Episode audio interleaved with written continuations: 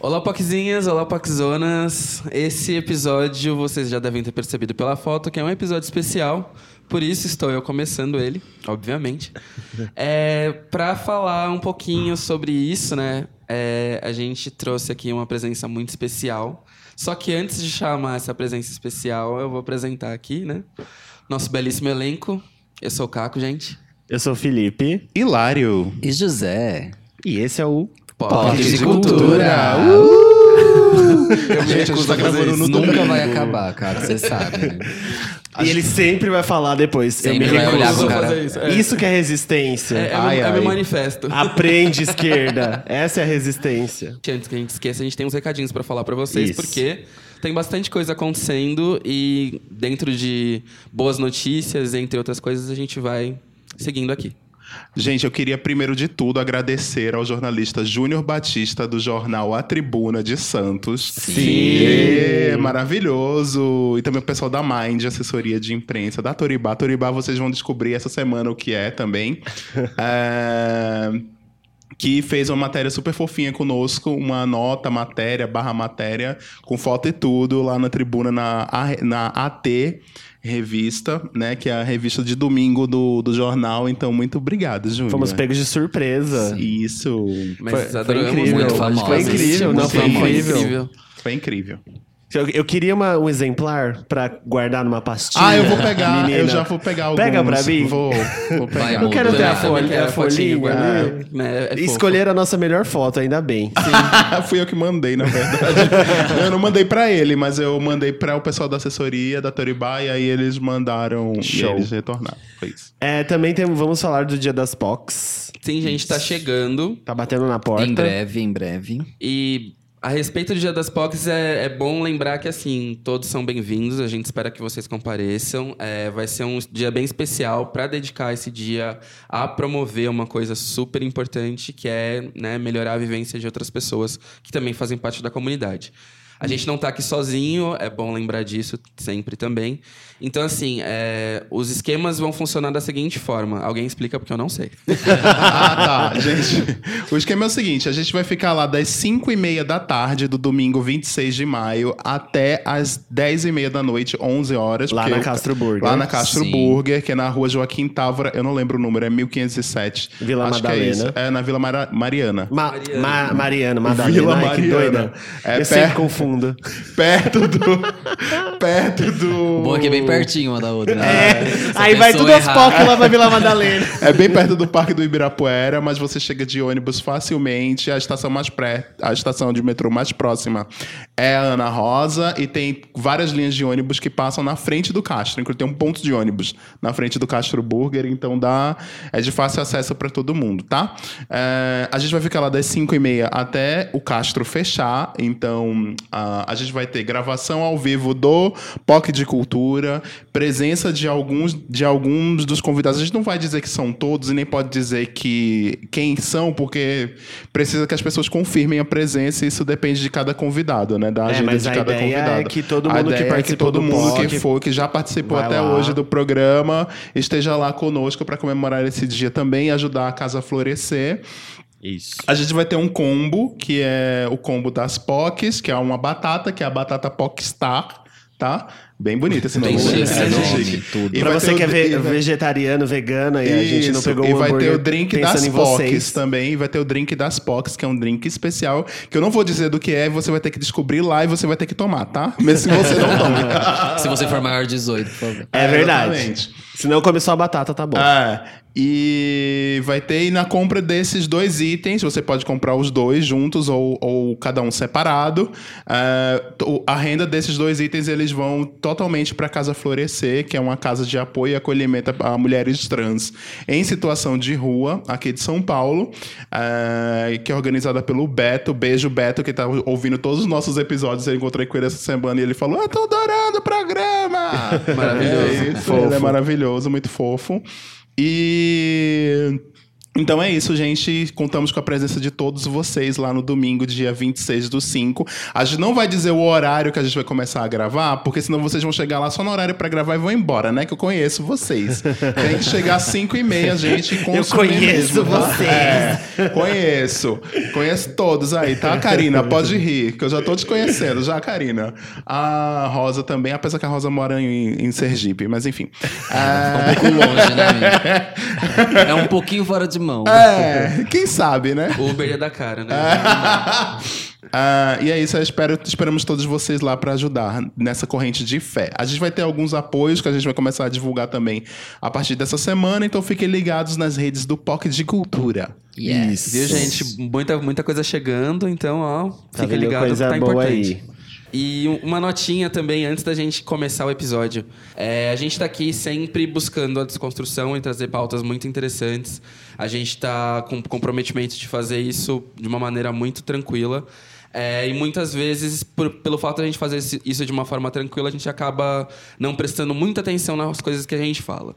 É, no último episódio, a gente foi atentado pelo Rafael é, para não utilizar um termo de uma forma pejorativa. É, a gente não vai repetir o termo justamente para não dar foco a isso. Mas o intuito é justamente que a gente não reproduza mais esse tipo de coisa de forma errada. Então a gente está pedindo aqui a retificação é, da, da, da parte do POC de cultura como um todo, entendendo que certos, certos é, estereótipos ligados à religião podem ser extremamente pejorativos para outras pessoas e não faz bem a gente se, é, se manter a esse tipo de, de situação negativa, né? Então, é essa a nossa notinha. Estamos totalmente abertos a, Sim, a aprender sempre, a críticas. Então, obrigado pelo, pelo posicionamento, pela, pela, pelo feedback. E é isso, né? É, e as nossas portas estão abertas também, porque a gente está aqui para crescer todo mundo junto. É, importante que a é, vocês entendam que a gente também vai errar em alguns momentos e algumas coisas vão ser ditas de forma errada. Sim. Mas é, todo mundo aqui está buscando, de alguma forma, evoluir com, com isso, né? Então faz parte. Exato. É isso aí. Agora vamos começar? Vamos, Vamos. A gente trouxe aqui para falar um pouquinho sobre maternidade e aproveitando a data do Dia das Mães, falar um pouquinho sobre tudo que compreende o universo e como é ser mãe de LGBT nos tempos de hoje, entendendo todo o rolê. Uma pessoa que eu não conheço direito. Adoraria conhecer, maravilhosa. É, não, gente, brincadeira. Uma É, fada sensata, perfeita. a gente trouxe a minha mãe mesmo. E... para falar um pouquinho sobre. É, começando, né, fazendo uma breve introdução, minha mãe vai discorrer um pouco melhor, mas minha mãe, ela começou a se envolver um pouco mais na questão da militância em função, inclusive, de uma coisa que aconteceu no dia de hoje. Fala aí, mãe, dá um oi. Pra, começa pelo oi, né, que eu acho Oi, que é o mais Cida. importante. Oi. É verdade, vocês estão ouvindo só a mãe, mãe, a minha mãe, minha mãe, mas o- a minha mãe tem nome, é Cida. Minha mãe, no caso, a mãe do Caio. Aqui só. Oi, gente. Eu sou a Cida, mãe do Caio e do Dante. Tenho dois filhos. E a minha militância começou, hoje tem três anos, que foi um vídeo que eu fiz para a Avon, que falava sobre LGBT. e- Era, era basicamente a minha saída do armário, né? Era. E, e sobre racismo Exato. também. E o que, que aconteceu nesse Vou- vídeo? Só vou dar um, um breve contexto pra quem não viu. É, o vídeo A gente vai colocar no tratava- pocketdecultura.com. Tá lá, Sim. tá? O vídeo. É, vai estar lá o vídeo, então assim, é, a- a- só eu contextualizando, quem fazia parte da produção da, da campanha era a agência que eu trabalhava. E dentro de uma das conversas que a gente teve na agência para produzir o comercial, precisava de uma mulher que representasse a mãe, a, a mãe negra. E que tivesse uma história que fosse é, relevante para o contexto como um todo. E aí a gente tinha a Cíntia, né? Que foi. A Cíntia foi a que pariu no banheiro por vontade própria, não foi isso? Não, ela teve um parto um humanizado. parto É, mas humanizado foi por vontade banheiro. própria. Na época não tinha esse nome referencial de parto humanizado. É, a Carol, que era a, a- uma mãe LGBT que tinha conseguido, foi a primeira, não foi? Foi. É a primeira mãe de. A, a primeira mãe LGBT que conseguiu na certidão do filho ter o nome das duas mães. E minha mãe entrou junto como sendo uma das personagens da história. Tanto que, assim, foi uma reunião que eu não participei, e aí viraram e falaram: Ah, então, a gente teve uma ideia aqui pra fechar a campanha, mas só falta isso. Aí eu, ah, beleza. É, e aí falaram assim: o que, que você acha de chamar sua mãe? Aí eu, mas peraí, como assim? E a campanha era voltada a isso, né? Cada uma delas contava um trecho da sua história. E aí continua, mãe. Então, aí fomos fazer esse, esse vídeo, né, para Avon. E o que, que aconteceu? Depois disso, ah, muitas pessoas se identificaram com a minha história, acharam que foi muito bom o que eu falei. E eu passei a, a militar pela, pela causa LGBT, né? E, e isso também não só pelo meu filho, só pelo Caio, mas meu pai também era LGBT. Então, Gente, sério? sério, meu pai era LGBT, mas ele não conseguiu sair do armário. É, já, já, disso. já continua. Depois que você contar isso, já emenda uma história na outra, que é mais fácil.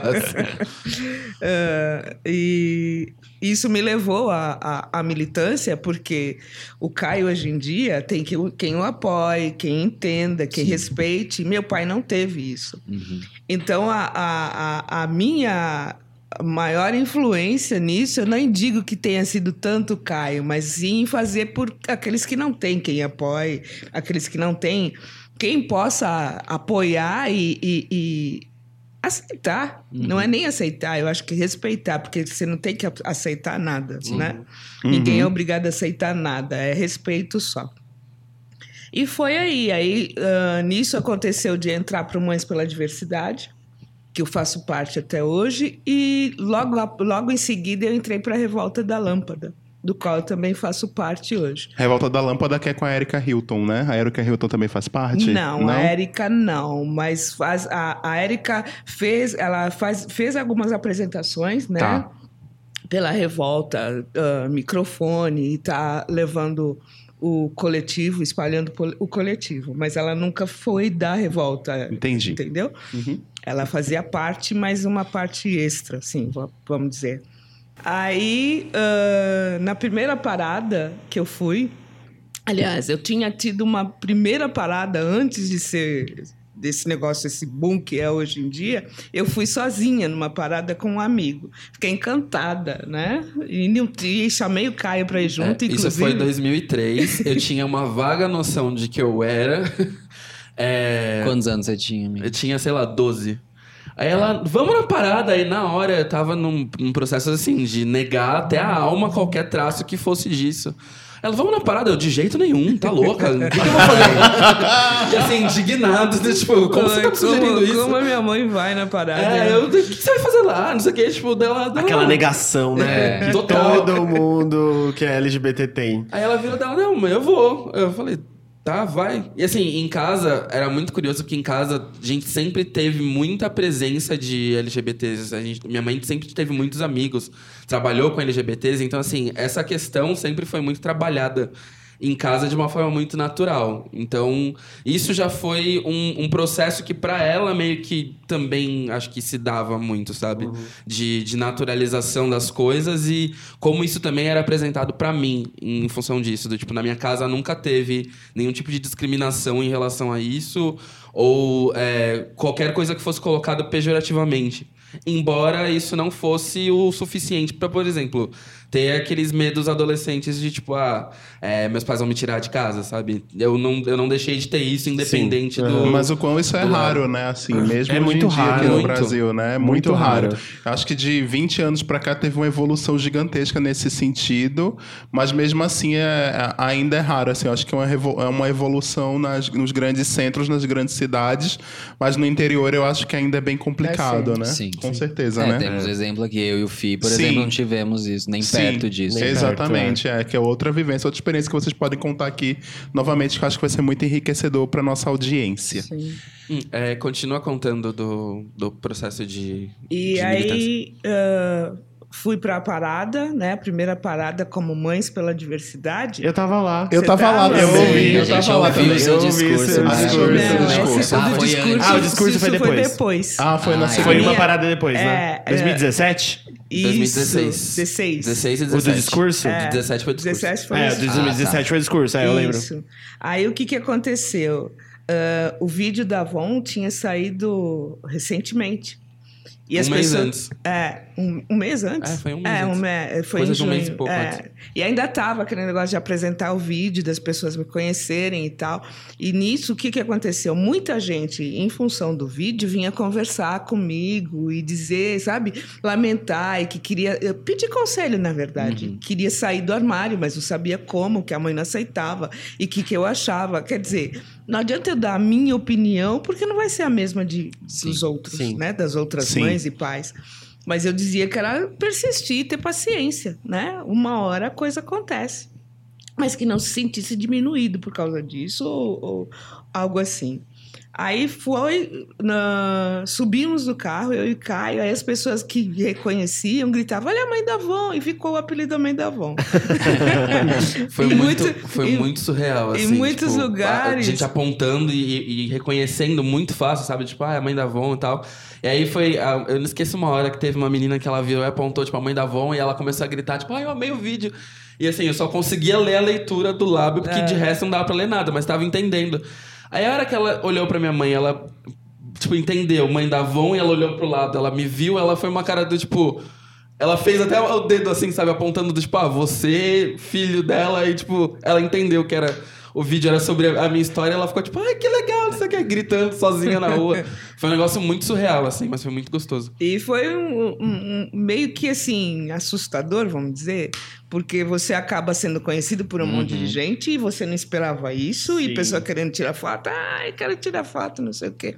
Enfim, passou. Aí fui convidada para fazer a abertura da parada no ano seguinte. Né? Representando a mulher negra, representando mães negras, porque na verdade no nosso coletivo as pessoas negras não, não, não, não, não vão com facilidade, elas não se apresentam. E é mais difícil realmente para o negro assumir a- a- a- o filho ou, se- ou quem seja. Ou a própria sexualidade, né? Sim, sim. E não colocam a cara no sol, vamos dizer assim, Aham. entendeu? Para, tipo, desmistificar isso e ser uma coisa voltada para todos e não só, sabe? Tipo, um nicho só pode estar representando. Sim. Aí foi muito bom a experiência, falar para um mundo de gente, que eu nunca tinha inventado Falar isso. pra maior parada Você do olhar mundo. e ver um mar de gente assim na sua frente e tremendo e assim, sabe? Você tinha noção do que você ia falar, mas na hora deu um branco danado que eu não sei nem o que você perguntar o que eu falei, não sei. Eu, com todo o podcast que a gente grava, não lembro de nada. não consegue lembrar, porque o nervoso é muito grande, assim como eu tô nervosa aqui agora. Ah, não. Você falou para um mar de gente. Aqui você está falando só para quatro Ah, mas é que gays. vocês estão olhando direto pra mim.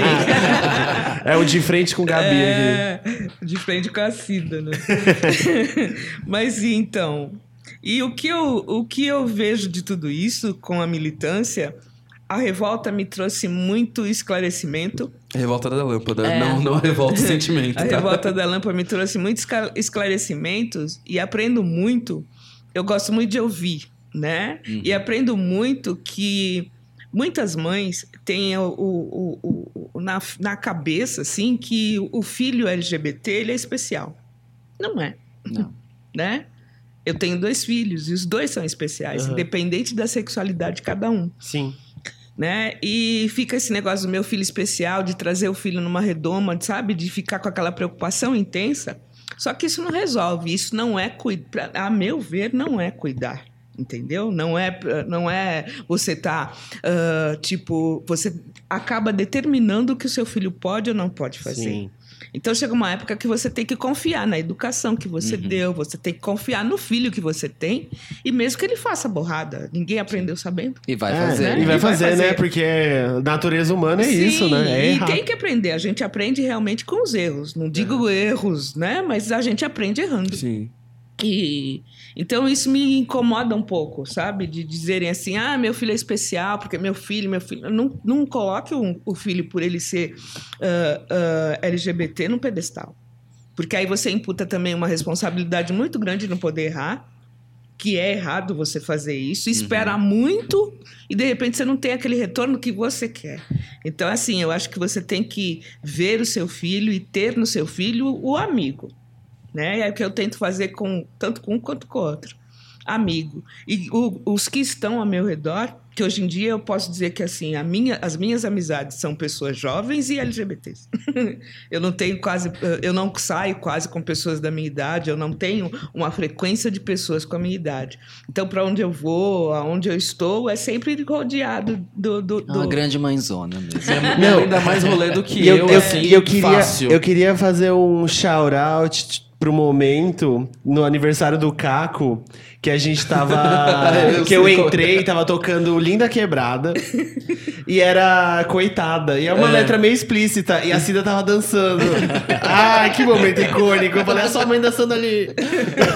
Arrasou. Ah, eu acho que não tem que ter preconceito. Não, isso, lógico né? que Minha não. Eu só acho muito Eu- legal. Eu achei, eu tipo, me muito divirto. legal. Pra ver, pra ver o divirto. quanto é mais ainda surreal, minha mãe não só estava dançando, como ela conhece a Lin A a Lin, então, é, é, assim, é, minha mãe conta numa, numa suavidade e tudo mais, mas a, a militância pra ela trouxe muita gente é, perto, né? Trouxe muita gente pra, pra perto dela em função disso. É, hoje em dia, a gente tava até brincando, conversando, que assim, hoje em dia não é que ela é só minha mãe. É, tem muita gente que chama ela de mãe. A própria Erika Hilton, inclusive, chama ela de mãe. É, é, um, é um rolê muito mais forte, assim. Entender que para muitas pessoas a representação da minha mãe nos rolês ou na vivência acaba sendo para eles um conforto de, de ter uma imagem que representa pessoas entendendo na idade dela, sabe? Minha mãe não é uma mulher é, idosa, tipo, tá longe Não, eu disso. sou idosa. Ah, mas a você tem idade, 60, a você tem idade 61, existe, mãe. a cabeça pode não acompanhar, mas a idade Maravilhosa. Não, você tem 61, não é, não é tipo Ué, eu não sou, eu não sou nenhuma menininha, mas Mas isso, isso eu acho muito, eu acho muito curioso assim, porque foi um caminho que inclusive é, quando minha mãe começou pela militância, foi um período onde eu também comecei com a militância, entendendo alguns aspectos mais fortes assim. A gente já tinha um histórico muito denso de militância na cultura negra. Em função da, da minha história de racismo, que foi a que eu comentei já aqui meio que por alto, que eu fui jogado numa comunidade nazista do Orkut. Mas sobre a militância LGBT, entendendo um pouco mais a complexidade das coisas, eu só demorei muito tempo para chegar lá e começar a confrontar algumas questões minhas. Então, o processo que a gente passou foi um processo meio que similar, mas é, de muita troca, assim, sabe? De muito aprender com ela e ela aprender comigo. E muitos momentos eu via que ela começava a tomar os caminhos dela sozinha, assim, sabe? Minha mãe tava, às vezes, militando na Paulista é, junto com a, a- toda a comunidade trans sobre os direitos dos trans e, assim... É o tipo de coisa que eu acho, eu acho muito foda, sabe? De saber que minha mãe tá fazendo isso e que é uma coisa que transcende a minha pessoa, sabe?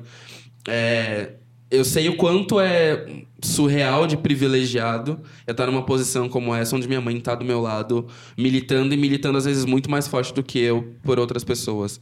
É, eu nem consigo comparar o que seria a minha vida a partir de uma pessoa que, por exemplo, passou o que você passou, Fih, sabe? É, é muito discrepante a forma como, como isso tudo aconteceu. Embora eu tivesse meus momentos de dúvida e tudo mais, a relação com a minha mãe nunca me fez é, duvidar da possibilidade de que eu teria ali a tranquilidade dela do meu lado, sabe? É, muda porque, tipo, é o primeiro lugar que você precisa se sentir seguro, Seguro, né? sim. É dentro Não. da sua E o casa. dia que ele, que ele veio me contar, ele já tinha ido na vizinha que, que, que Que é morava a minha, do- semi-madrinha. que morava do lado, tipo assim, se a minha mãe me puser pra fora, você deixa eu, eu morar aqui com você? Mas era assim, era subir a escada, eu tava, eu tava na cara.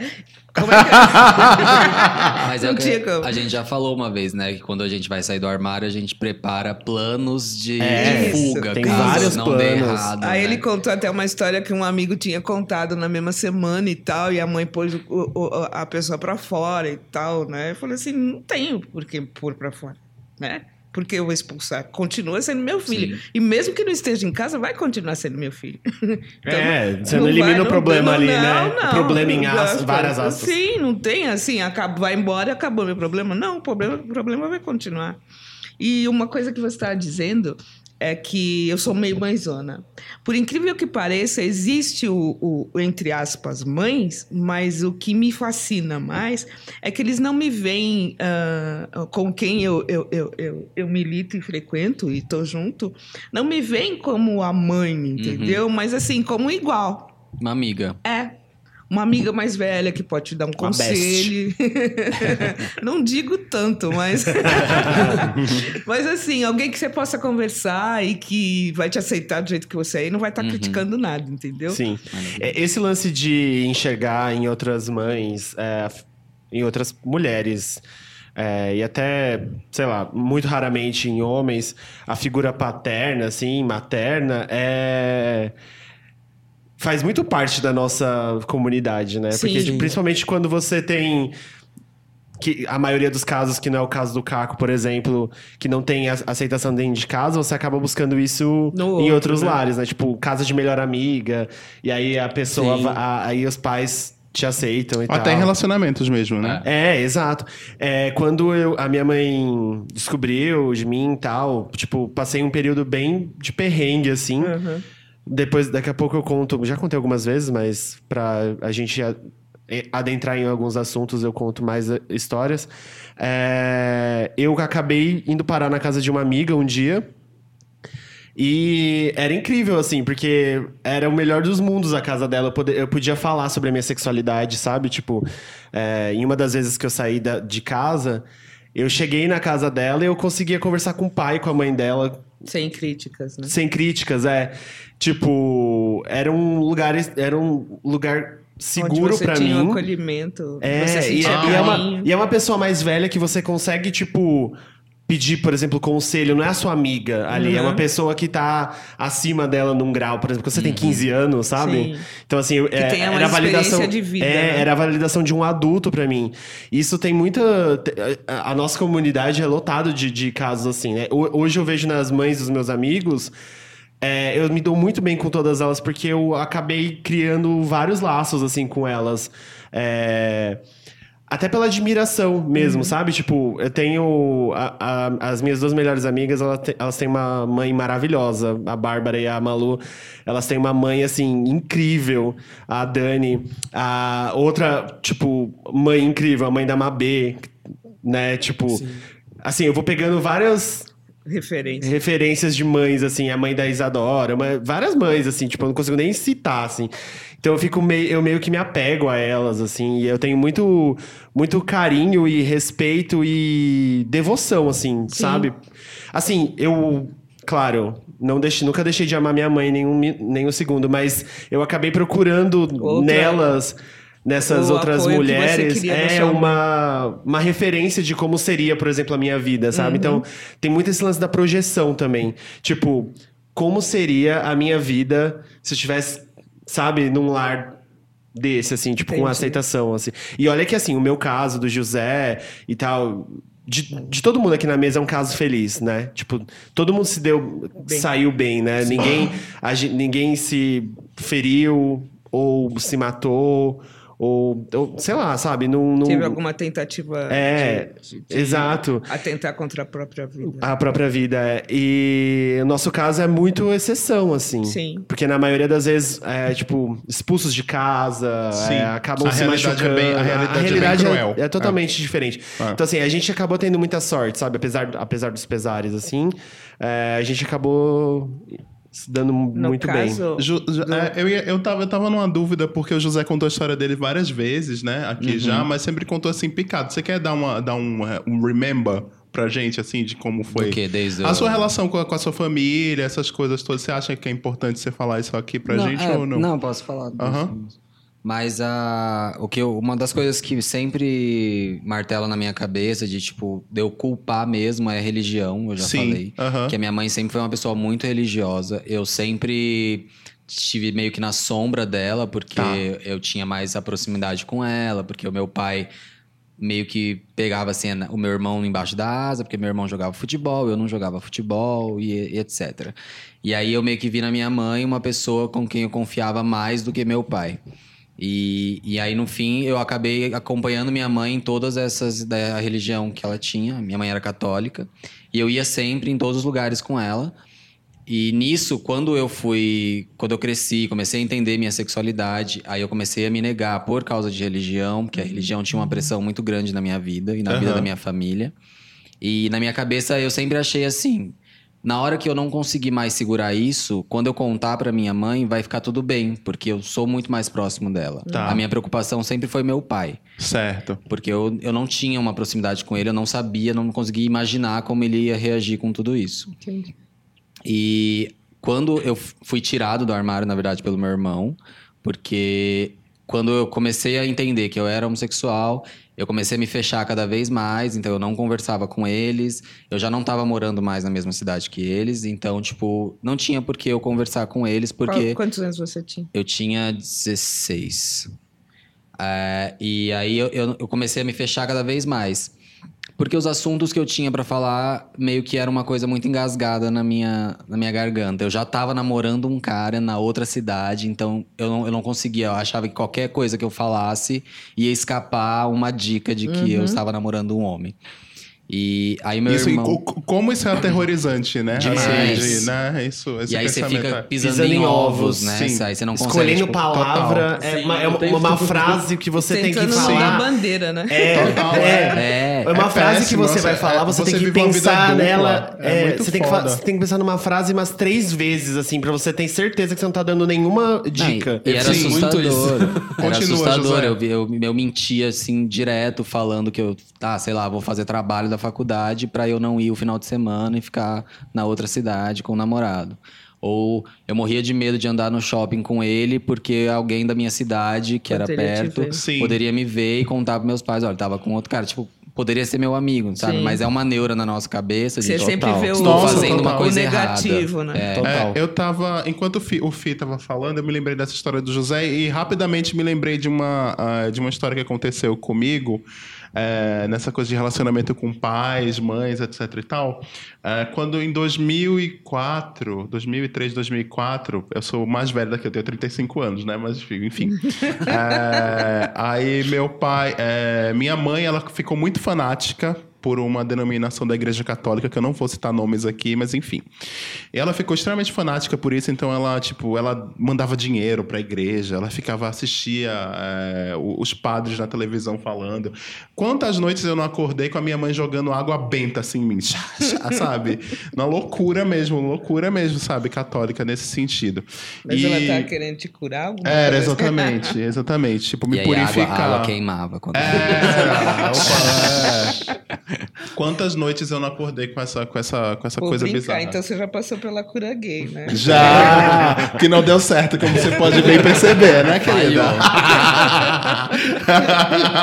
Ai, desculpa, brincadeira. Não, relaxa. Eu tô, tô super acostumado com essa brincadeira aí, eu tiro de letra. E uma coisa que eu me, me recordo muito, e isso me recordei também porque eu comecei a ter um contato com uns amigos meus que eu tinha. A internet foi uma coisa muito revolucionária na minha vida. Eu tenho internet desde 95, como eu já contei em alguns episódios aqui no episódio com a Ariane, que é a gente, eu tenho internet desde 95. Então a internet foi muito revolucionária porque eu conseguia ter acesso a outras pessoas que não necessariamente que não necessariamente estavam ali na mesma, na mesma situação que eu, mas tinham vivências diferentes e que me acrescentavam muita coisa, né? E uma dessas várias dessas pessoas eu conheci através do Mirk, que era um bate-papo que tinha nessa época, que era muito popular. O Mirk existe até hoje, mas ele é muito nichado. Enfim, eu fui colocado no grupo agora, é, esses, é, esses dias eu fui colocado de novo no grupo, no grupo do WhatsApp das pessoas que entravam no mesmo chat que eu, que era o Gay Recife, que a gente chamava de canal GR, inclusive porque tinha que ser em código, porque ninguém podia dizer que era, que era gay e tal, enfim. E aí. E eu fui colocado nesse grupo de novo e as pessoas começaram a mandar fotos da época. E, tipo, eh, eu vi umas fotos minhas que depois eu mostro pra vocês aqui. Eu posso até colocar também no, no pocketcultura.com pra vocês verem. E, tipo, como eu era uma pessoa de uma vida completamente dupla ali, porque eu não me reconheço naquelas fotos, não me reconheço na pessoa que eu sou hoje naquelas fotos, entendeu? E as pessoas dizendo, Bi, Bi, a senhora tá linda nessas fotos, não sei o que, não sei o que, sendo que não tô, porque eram as roupas que o meu pai comprava pra mim, eu não tinha direito de comprar as minhas roupas, por exemplo, entendeu? meu pai Escolher, comprava. né? Não, é, qualquer pai momento que você tem pra se esconder, você se esconde. Você se esconde atrás de Exatamente. roupa, você se esconde atrás de filme que você assiste. Gosto, de música que você musical. escuta. Sim, exatamente. E, e eu não, não, me reconheci, não me reconheci naquela roupa. e Foi um, foi um impacto, assim, muito grande é, olhar essas fotos e, tipo, a galera dizendo, não, mas você melhorou, mas, tipo, você tá, tá, você tá igual desde aquela época, não pensa assim não e tal. E isso é um processo muito de desconstrução que a gente tem que ter. Mas Até um não tem processo como de não terapeuta, pensar. né? Hã? Não É. tem como não pensar nisso. É, é um processo terápico, eu acho que é- você tem que passar isso por um processo terapêutico, inclusive. Não, eu, eu acho que é um negócio que eu acho que é um negócio que nunca vai sair da gente. Assim, É, tipo, é uma exatamente. sensação mesmo de vida dupla. Sim. É, eu, eu também me olho an- antigamente e, e vejo uma pessoa que eu tenho certeza que não era a, a pessoa que organicamente eu seria, sabe? Se eu não Sim. tivesse toda É essa que, pressão. uh, uh, uh, De um certo ponto você viveu reprimido, né? Uhum. Dentro de uma personagem É, é, que não exato. era você. E depois disso você se libertou desse, desse Uhum. tudo e passa a ser Eu ainda você. tenho mais vida dentro do armário hoje do que Aham. fora dele. Entendi. Eu tenho, eu fiquei no armário 15 anos, sabe? Eu vou, Aham. eu vou empatar quando eu tiver 30. Então assim, eu tenho, eu tenho É, eu já mais vida fase. Dentro, eu tenho mais vida dentro do Do armário, armário. me escondendo, me me é, me forçando a gostar de outras coisas, me forçando a, a me anular, é, a não conseguir é, expressar a- é, toda todos os meus desejos, as minhas vontades, do que ao contrário, sabe? E ainda depois do armário, não é um processo que vira a chave de um momento pro outro. Não. Não, Quando você sai do não mesmo. armário, você ainda tem que lutar contra muita coisa ainda, e ainda é Sim. exaustivo. Até, Eu acho até que pra também você. é uma constante, vamos dizer assim. É, até hoje, eu tenho sequelas até hoje. Eu, por exemplo, tem dias que eu chamo José de, o José de amigo na. Em. Eu já contei, acho que isso aqui. Em loja, por exemplo, eu fui numa lavanderia uma vez, eu falei assim: ah, o meu amigo vai vir buscar, era o José. E aí, tipo, eu fico pensando, puta merda, não é meu amigo, eu não preciso ficar falando pra mulher Que é- da lavanderia, porque ela não vai me matar, eu acho. tem uma chance aí. Sei lá, De mas pegar assim, um não é grande embaixo a da mesa e dar um tiro na sua cara. né? É, É, deixa eu, eu, eu menti, eu não tinha 16, não, eu tinha 18. 18, 18 porque eu já tava na Eu faculdade. Entendi. E então, aí quem me tirou do armário foi meu irmão. Mas forçadamente. Então, eu entendo a boa vontade Foi nobre, dele. foi nobre. Porque assim, os meus pais eles começaram a encanar que eu estava usando droga. Entendi. Assim, não está conversando Tá comigo, mal. está usando droga. Tá. Vou conversar com ele pra entender? Não, vou achar que ele está usando Usando droga. droga. Aí eles acharam que eu estava usando droga e começaram a pesar no meu irmão, tipo, meu, você precisa ajudar, você precisa fazer alguma coisa. E aí meu irmão já sabia, meu irmão já sabia que eu era gay. E aí meu irmão virou pra eles e falou assim: ele não tá usando droga, ele é gay.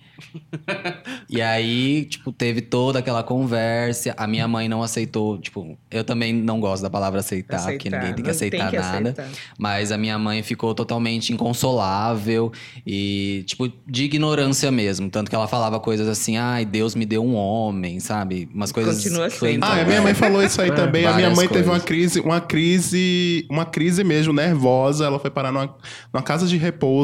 É, isso todo mundo sabe lá que convive, conviveu com a gente essa época. Porque ela teve essa crise por causa dessa história aí da, da, da, da igreja versus ela perceber que sim, eu era gay e que não tinha nada, nada, nada que ela pudesse fazer, entendeu? E aí ela teve essa crise e foi parar nessa, nessa casa de repouso e foi muito bizarro, assim. E isso que o Fih tava falando agora de é até a norma- normalização das coisas, sabe? Aham. Tipo, você chegar. Eu lembro que a primeira vez que eu saí com um amigo meu, que era um dos meus primeiros amigos gays mesmo, assim, que eu tive, e que era uma pessoa LGBT e tal, que foi o, o Rafael, que inclusive eu tenho contato com ele até hoje. Ele tá nesse grupo do Mirk e tal, que eu tava falando. Ah, e ele era drag queen. Ele, era, ele tinha uma drag queen, e eu nem sabia o que era uma drag queen. Ah, e aí eu fui, tive, tive contato com ele e, e ele, ele, e ele falava as coisas muito normalizadas, assim, tipo, o meu namorado, a minha, a, a minha sogra, e eu, e eu não conseguia verbalizar as coisas como ele verbalizava, e era sempre um entrave pra mim, você ficava aqui entalado, sabe? Então essa normalização das coisas também é muito importante, demora pra gente Demora. é, ter essa até vivência. eu, como mãe, quando eu falo pra alguém, ou comento alguma coisa, o namorado do meu filho, Sim. entendeu? Me olham com cara de espanto. Sim, Né? imagino. Não, né? Aquele negócio, como namorado do, do filho, né? Sim. E as pessoas não, não, não, não se adequam, não, o, o som parece meio estranho, É. né? Sim. É, é, eu acho que pra, pra contar um pouco, é, conta como foi pra você, aproveitando que a gente tá falando disso, como foi pra você a minha saída do armário? Tipo, relatar um pouco de como foi o É, processo. como você lidou com esse É. momento. O Caio, ah, eu trabalhava e tinha computador em casa. A gente não tinha condições de ter computador, mas eu fazia um, um- um serviço de home care em casa. Home care, não. Home office. Home office em casa. E tinha acesso à internet. Eles pagavam tudo. Então, quer dizer, ele tinha um horário por ser menor de idade e tal. E eu não deixava ele pagar, apagar os históricos do, do que ele via. né, para ter um controle.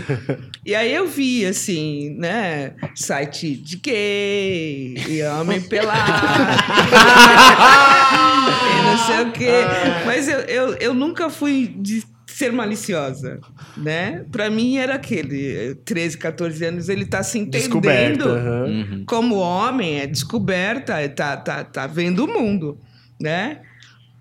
Então eu nunca dei bola. e nunca fui aquela mãe, sabe, de preocupação. Tem mãe que fala, ah, eu conheço, eu sei que meu filho é gay desde que nasceu, na barriga. E eu não tive isso. Fui a total lerda, se isso é dizer que é lerdeza.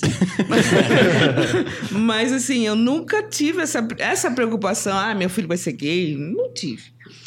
E aí eu olhava aquilo e falei assim, ah, mas, né, deve estar querendo entender o mundo, sabendo. E moleque tem muita comparação de pênis, essas Uhum. coisas, né? E aí eu deixou. Aí ele veio pra casa um dia e fez assim, mãe, eu quero Não, não, falar pera, com pera. você. Peraí que eu vou contar. É que, é que a, a questão do, a questão do histórico repetiu, tipo, dos 13, 14, 15. Foram muitos anos. Acho que Cida ele também estava um pouco mim. em negação, né? Ele virou pra mim e fez assim, mãe, eu sou emo. Eu falei, meu Deus do céu. Você sabia que a minha mãe ela tinha na cabeça que emo era gay? Era- Ela falava assim, essas histórias de emo aí, não sei o quê. Errou! Não errou! mãe, eu sou emo. Aí Saiu eu- do armário como emo. Eu falei pro Dante, Dante, o que, que é emo? aí o Dante falou assim: ah, mãe, é uma gangue aí. Um, Uma gangue. um povo aí que anda com umas roupas pretas e é todo triste. é aquela Todo coisa triste. toda. Aí eu Não, fui. mentiu. Todo triste. Aí eu fui pesquisar o que era, né? Aí fiquei, meu Deus, emo, meu Deus, emo. Eu falei, o que que tá... E ele vivia no escuro. Sabe? Era aquele Dark negócio mesmo, do, gente. do meu mundo caiu e eu. e eu ia lá, acendia a luz, ele apagava. O que, que tá fazendo no escuro, meu Deus do céu? Vem, né? Vem pra luz. É pra luz, Põe a cara no sol. né? Vem- Literalmente põe a cara no sol. É, vem pra luz e tal. Aí passou um tempo e ficava naquele ne- negócio de emo, aí só vestia é preto, não sei o quê, ttt, umas músicas muito chatas que ele ouvia. Acho que era emocore, alguma coisa. Um negócio ab- absurdo pra mim, mas de repente ele gosta, vou fazer o quê, né? Põe embaixo pra eu não ouvir. Era o que- Era o que ela falava. Tudo bem, mas não preciso escutar É. também. Esse trem. Olha, na minha casa eu aceito de tudo, menos música emo. Hilário morreu. Gente. morrer. Dei PT aqui, gente. Aí passou essa fase de emo e o Caio tá pra lá, tá pra cá. E um dia ele vem com uma camiseta cortada, mas um decote canoa, né? Ah. E usava camiseta de pijama. E eu falei assim: Meu Deus do céu, né? Ah, mas vai. E aquele negócio de ter malícia. Aí um dia ele veio da escola com uma camiseta toda cheia de recorte e tal, uma camiseta preta, toda recortada. Eu falei, mas você saiu desse jeito, Caio? Eu falei, é, o que que tem? Eu falei, estranho, né? Aí eu passei mal, ele tava com uma, comprou uma calça jeans apertada que não conseguia respirar dentro da calça. Sabe quando anda até com dificuldade? Anda pulando. Quem nunca? Aí eu falei, que coisa, mas isso, sabe? Ele tava me dando referência. Eu, louca, não, não percebi, né? Aí até que ele chega e conta pra cunhada dele, pra É. Rosana. E a Rosana conta pro Dante. Aí o Dante falou que ele tinha que contar pra, ele, pra mim, né? Aí ele faz toda uma encenação, eu tô precisando falar com você. E eu não eu, eu sou uma pessoa meio impaciente. Você fa- quer falar comigo, você vai falar na hora. Na hora. Porque eu não vou ficar esperando. Não tenho paciência para esperar. E a minha ansiedade Nossa, é muito não, grande. isso aí devia ser crime. Aham. E aí, assim, eles têm que falar, fala logo, né? Já fala o que que é. Aí ele fez assim, mãe, eu sou bi. Porque ele achou que na cabeça dele, o bi seria mais fácil, porque assim, ah, mãe, eu não sou gay. Aham. Eu, eu gosto de homem e de mulher. Ai, né? mas isso era tão comum. É tão comum. É bem comum. É, eu acho que é comum até hoje, né? Mãe, eu tava eu numa sou- discussão sobre isso, as mãe, eu pessoas. sou E, e na época eu até realmente era interessado É, em a gente se meninas, entende tipo, como eu- bi, né? é, eu me entendia mesmo, mas... Quer dizer, a nossa geração, acho que pra trás, né? Acho que Sim. essa galera que tá vindo, eles são mais decididos. A gente ainda tinha uma confusão, tipo assim, ah, mas eu. É, tipo, Será? eu- eu- que espectro eu tô É. até entender de fato. Te preocupa, Miley Cyrus. Aí, nesse, nesse inteirinho de sou bi, sou bi, eu ainda virei pro Dante e falei assim: ah, mas se ele falou que é bi, ele ainda não tem definido o que, que é que ele quer. Vai que, né? Sei lá. Aí fiquei esperando. Aí o Dante falou assim: mãe, larga de ilusão, ele é gay. Né? falei, é, é, né? Aí eu falei, é.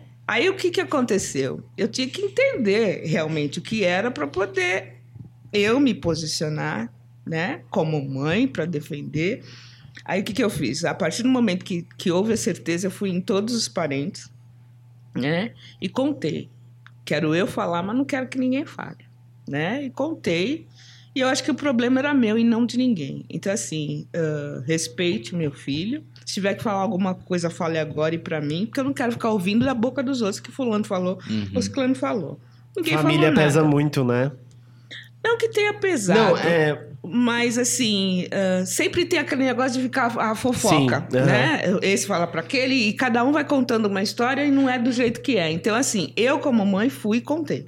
É que a minha, a, tipo, a minha família, a preocupação da minha mãe, Era eu, eu sei que acho que A tipo preocupação da minha mãe também era essa. 40% do, do- da, da falta de, de saber lidar com isso vinha por pressão familiar, assim. A minha família era é, é aquela família de tipo é, que veio do Nordeste, aí é o homem provedor, Sim. os homens que não estudaram. Muita gente na minha família já falou que estudar é coisa de viado, por exemplo. Entendi. E aí era tipo, era uma ignorância geral. E aí tinha muito esse negócio de ser o macho, sabe? Sim, de casar, sim. ter filho.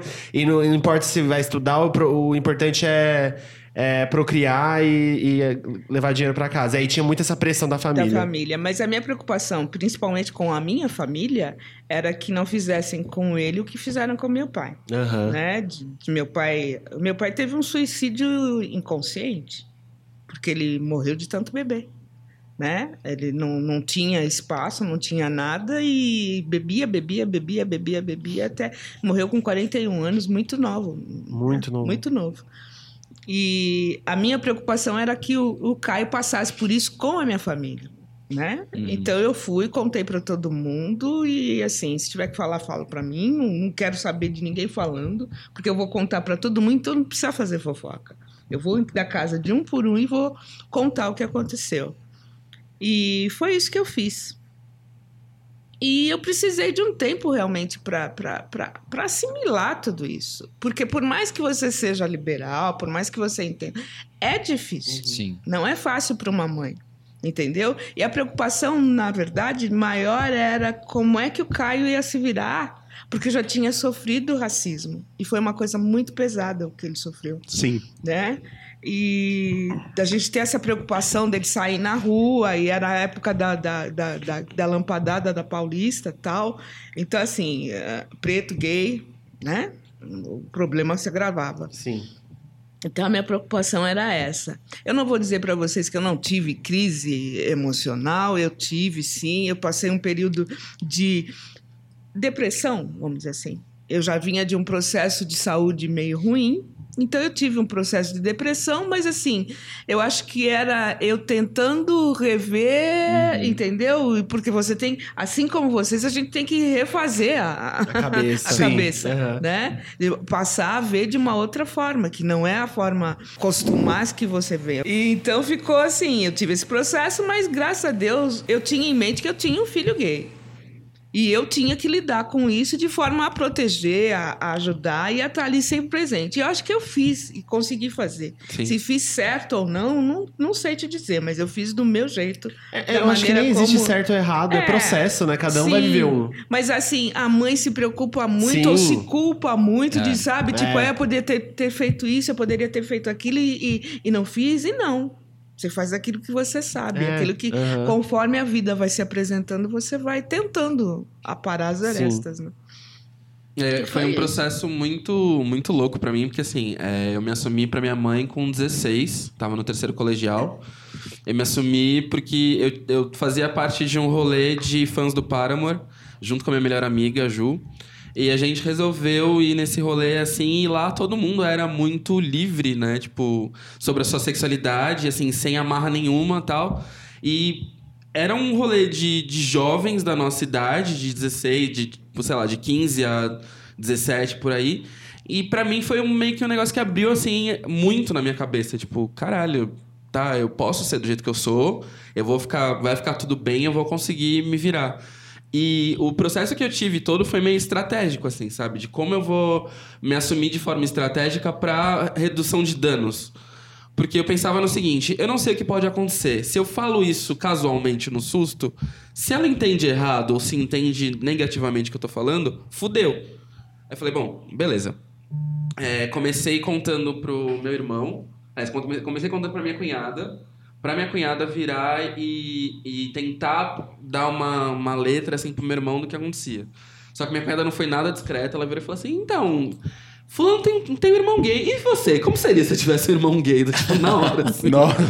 E aí meu irmão já meio que sacou, do tipo, tá, beleza. E aí ele virou, ele falou assim, dele, ah, vamos sair pra conversar, faz tempo que a gente não conversa e tal. É, vamos sair pra conversar porque acho, acho que a gente precisa da- trocar uma ideia. Aí ele, como é que você tá? Tá tudo bem com você? Nisso que ele falou, eu já comecei a chorar, tipo, na hora, assim. A gente marcou aquela conversa e tal, e, tipo, era a conversa. Então foi aquele bem cena de cinema, sabe? Fui no bar, tomar uma cerveja com ele, ele ficou esperando na mesa, fui no banheiro, aí tipo joguei água na cara, eu olhei no espelho, tipo, ai agora. É aquela coisa bem dramática mesmo, e fui lá, sentei pra ele e falei, Só tipo, faltou cair pela parede, Sim, né? sim. eu virei e contei pra ele, e ele, tá, e a novidade? Aí eu, tipo, nossa, né, que escroto. tipo, eu aqui morrendo, você, tipo, não tô novidade. Aí ele, ele, não, ele caiu. A mãe pegou essa história com, tipo, pornô gay com 13, 14, 15. Ele falou assim: você acha que, tipo, você acha que tava onde isso, sabe? Aí eu, ah, não, tá, beleza. E aí eu virei e falei assim: bom, agora é questão tática, né? Do tipo, a gente precisa achar um jeito de contar pra mãe. E na época a gente morava com essa pseudo-madrinha que eu tinha. Tipo, a gente morava em casas é, meio que juntas, assim. E eu virei, virei e falei pra ela. Tipo, eu contei pra ela, virei e falei assim, ó, eu vou fazer... Tipo, vou sair do armário pra minha mãe e tal. É, eu não sei como ela vai reagir. É, se eu tiver como ficar aqui, tipo, tudo bem, né? Se ela resolver expulsar, coisa assim, tudo bem se eu ficar aqui? Ela, não, lógico. Ela falou assim, duvido que sua mãe vai fazer isso, mas lógico. Mas eu tava com muito medo ainda, porque era uma coisa que eu não sabia, assim. Por mais que me- meus pais tivessem uma relação muito tranquila com isso, é o cenário que é apresentado pra gente mediaticamente também, que o homossexual vai ter a vida difícil, que vai ser expulso de casa ou que vai ser marginalizado o tempo todo. Então eu basicamente estava lendo um cenário que era apresentado em mídia, tipo, pra mim era isso. E aí tá. É, Que é na- muito mais uma realidade das pessoas trans, né? Assim, Exato. tipo, É, é- ho- Hoje em dia corresponde muito Sim. mais à vivência trans, mas É. antes era muito a realidade do, do, do, do gay, né? Do LGBT Total. no- nos anos Depois você 90, contar isso, eu 90, conto uma 2000. coisa. E aí, é, nesse processo todo, eu, tipo, eu fiquei com medo, porque assim. é, eu falei, ah, eu vou pensar de uma maneira que eu consiga estruturar isso com o máximo de proteção e calma que eu posso ter. E aí eu fui muito filha da puta. Vou falar português, claro, com perdão da minha mãe que está na minha frente. Mas era. A data que eu escolhi pra falar pra ela foi uma segunda-feira. Essa segunda-feira, ela, a gente fazia uma reunião espírita em casa. Que era ler uma passagem do evangelho e tudo mais e comentar sobre isso. Eu até comentei isso no, no POC. Já comentou. E aí, nesse dia, eu virei pra ela, assim, pensando, falei, bom, eu falo depois disso porque, né, o espírito tá ali tranquilo, tá zen, ela não vai gritar, sei lá, vai Eu tá, nunca fui vai de tá na gritar vibe. vida. Eu fui pensando, tipo, nos pior- piores cenários. E aí, nesse dia, eu escolhi o dia de aniversário de separação dela com meu pai. Porque já tinha uma memória ruim, duas não seria um problema. Eu nem lembrava da data. Eu fui, tipo, muito, Ele é muito o único que lembra, porque eu não sei que data foi. Psicanaliza muito- isso, hein? Eu fui muito estratégico, mas assim, muito estratégico mesmo, porque eu pensei, falei assim, ah, é uma maneira de eu me proteger pra, né, não ser uma experiência Que dia ruim. que de- foi que eu não sei? Foi dia. Acho que 23 de, 23 de junho, alguma coisa assim. Sei. Um esquema assim. Um dia frio. um bom lugar Pra falar que sou gay. E aí. Thelma, eu não sou gay, não Um bom lugar pra sair do armário. Thelma. e aí eu tava, tipo, tava muito na- no medo, assim, de falar. Eu falei pra ela, minha mãe falou assim, dela, não, é, eu vou precisar de um tempo pra pensar. Eu falei, não, suave. Mas assim, eu vi que ela não tinha, ela não tinha achado ruim, ela nem nada, assim, ela só virou e parou, do, tipo, tá, deixa eu pensar. Mas inconsciente ele me cobrava esse um tempo pra pensar, quase semana a semana. Tá tudo Era bem? tipo, e aí, Tá já tudo tudo bem? bem? Sabe, não era assim, você já pensou, mas assim, eu sabia que ele tava me cobrando. Tá tudo bem? Deixa o barco correr, não é? E aí ela, tanto que a minha mãe virou e falou assim dela, não, mas você vai contar pro seu pai. E aí, na época, meu pai não tava morando no. não tava morando em São Paulo, então a distância com ele já favorecia. Ele tava no Rio. Você me olhou com a cara de estranho, mãe. Ele tava no Rio nessa época. Não lembro. É, ele, ele já não tava morando, tipo, com a gente, nem, nem perto da gente e tal. E aí foi nesse período que ele falou assim: não, a gente vai ter que sentar e conversar.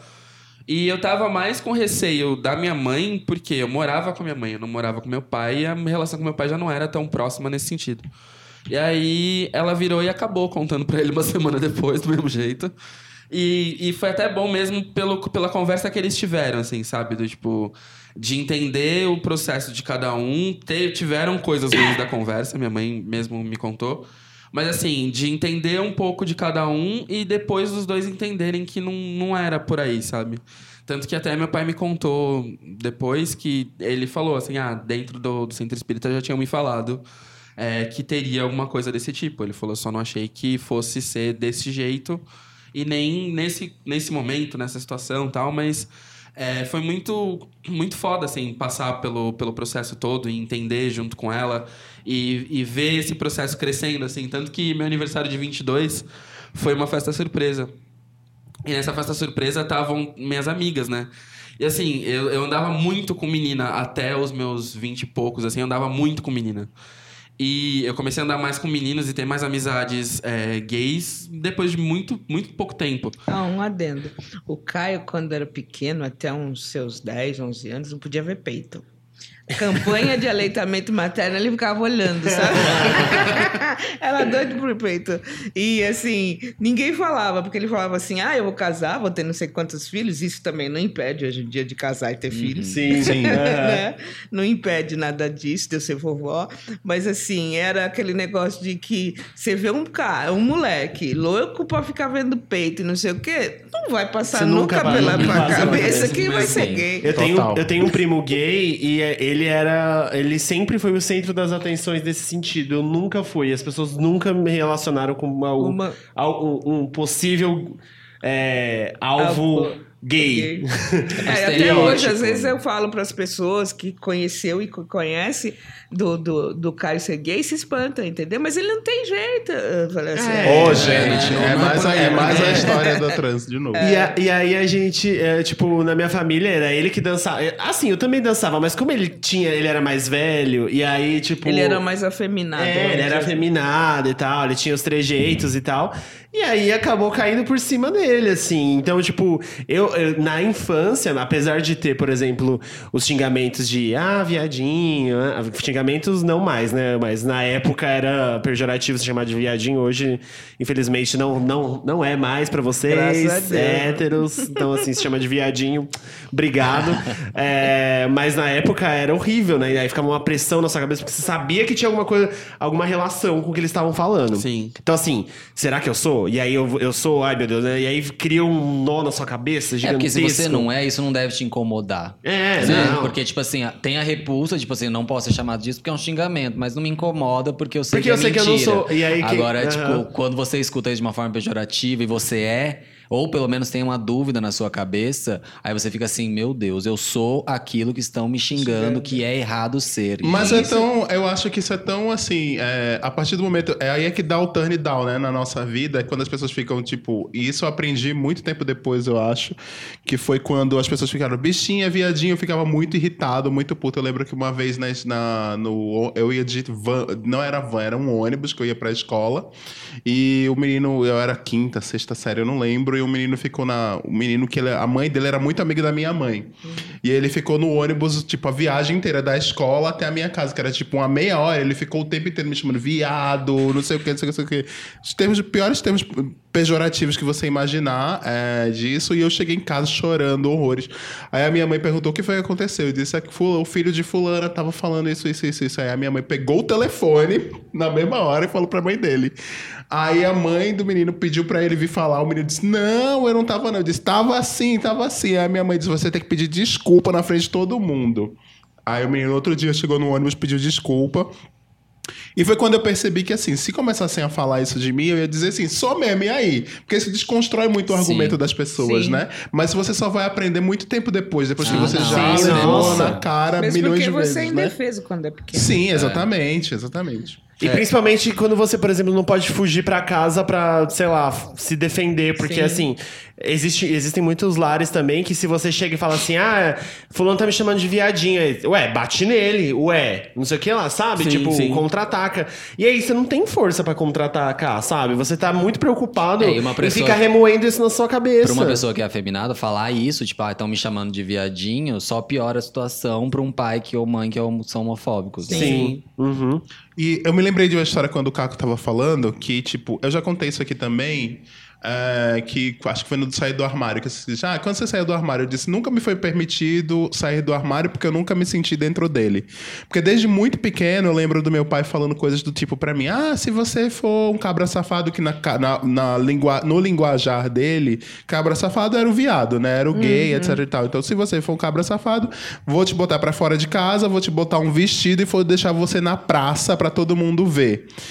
Aí a minha avó era muito amiga, tinha uma, tinha uma cabeleireira que morava na mesma rua dela, que morava numa casa da minha avó, que a minha avó alugava essa casa pra cabeleireira, que era a Jace Cabeleireira. Jace Cabeleireira, um toque de estrela, inclusive. Maravilhosa. E ela era uma travesti, Jace, e ela era, ela era bem conhecida, ela era de uma família conhecida lá e tal, e... E aí, quando toda vez que meu pai é, queria me ofender, ele dizia: vou te, vou, Você vai morar com Jace, você vai viver lá com Jace cabeleireira. Você vai viver igual Vai ela. ser uma porque- vida feliz. né? Isso, exatamente. É, sendo que pra mim era uma coisa bizarra, porque como é que eu ia sair da minha casa e ia morar com uma pessoa que eu não, não conhecia direito, enfim, não tinha nem. Não podia nem ter uma relação é, sadia com a pessoa, que a pessoa não fazia absolutamente. Era uma pessoa tão completamente é, é, cordeira, uma pessoa completamente que não hostilizava ninguém, era muito, muito pelo contrário. Era hostilizada o tempo inteiro pelas pessoas. E só sabe? dava amor, prova É, só dava amor em exatamente. troca, né? Provavelmente. E, e a gente ficava. E, e eu ficava lá, meu, como assim, né? E eu, eu tava me lembrando disso quando ele tava falando.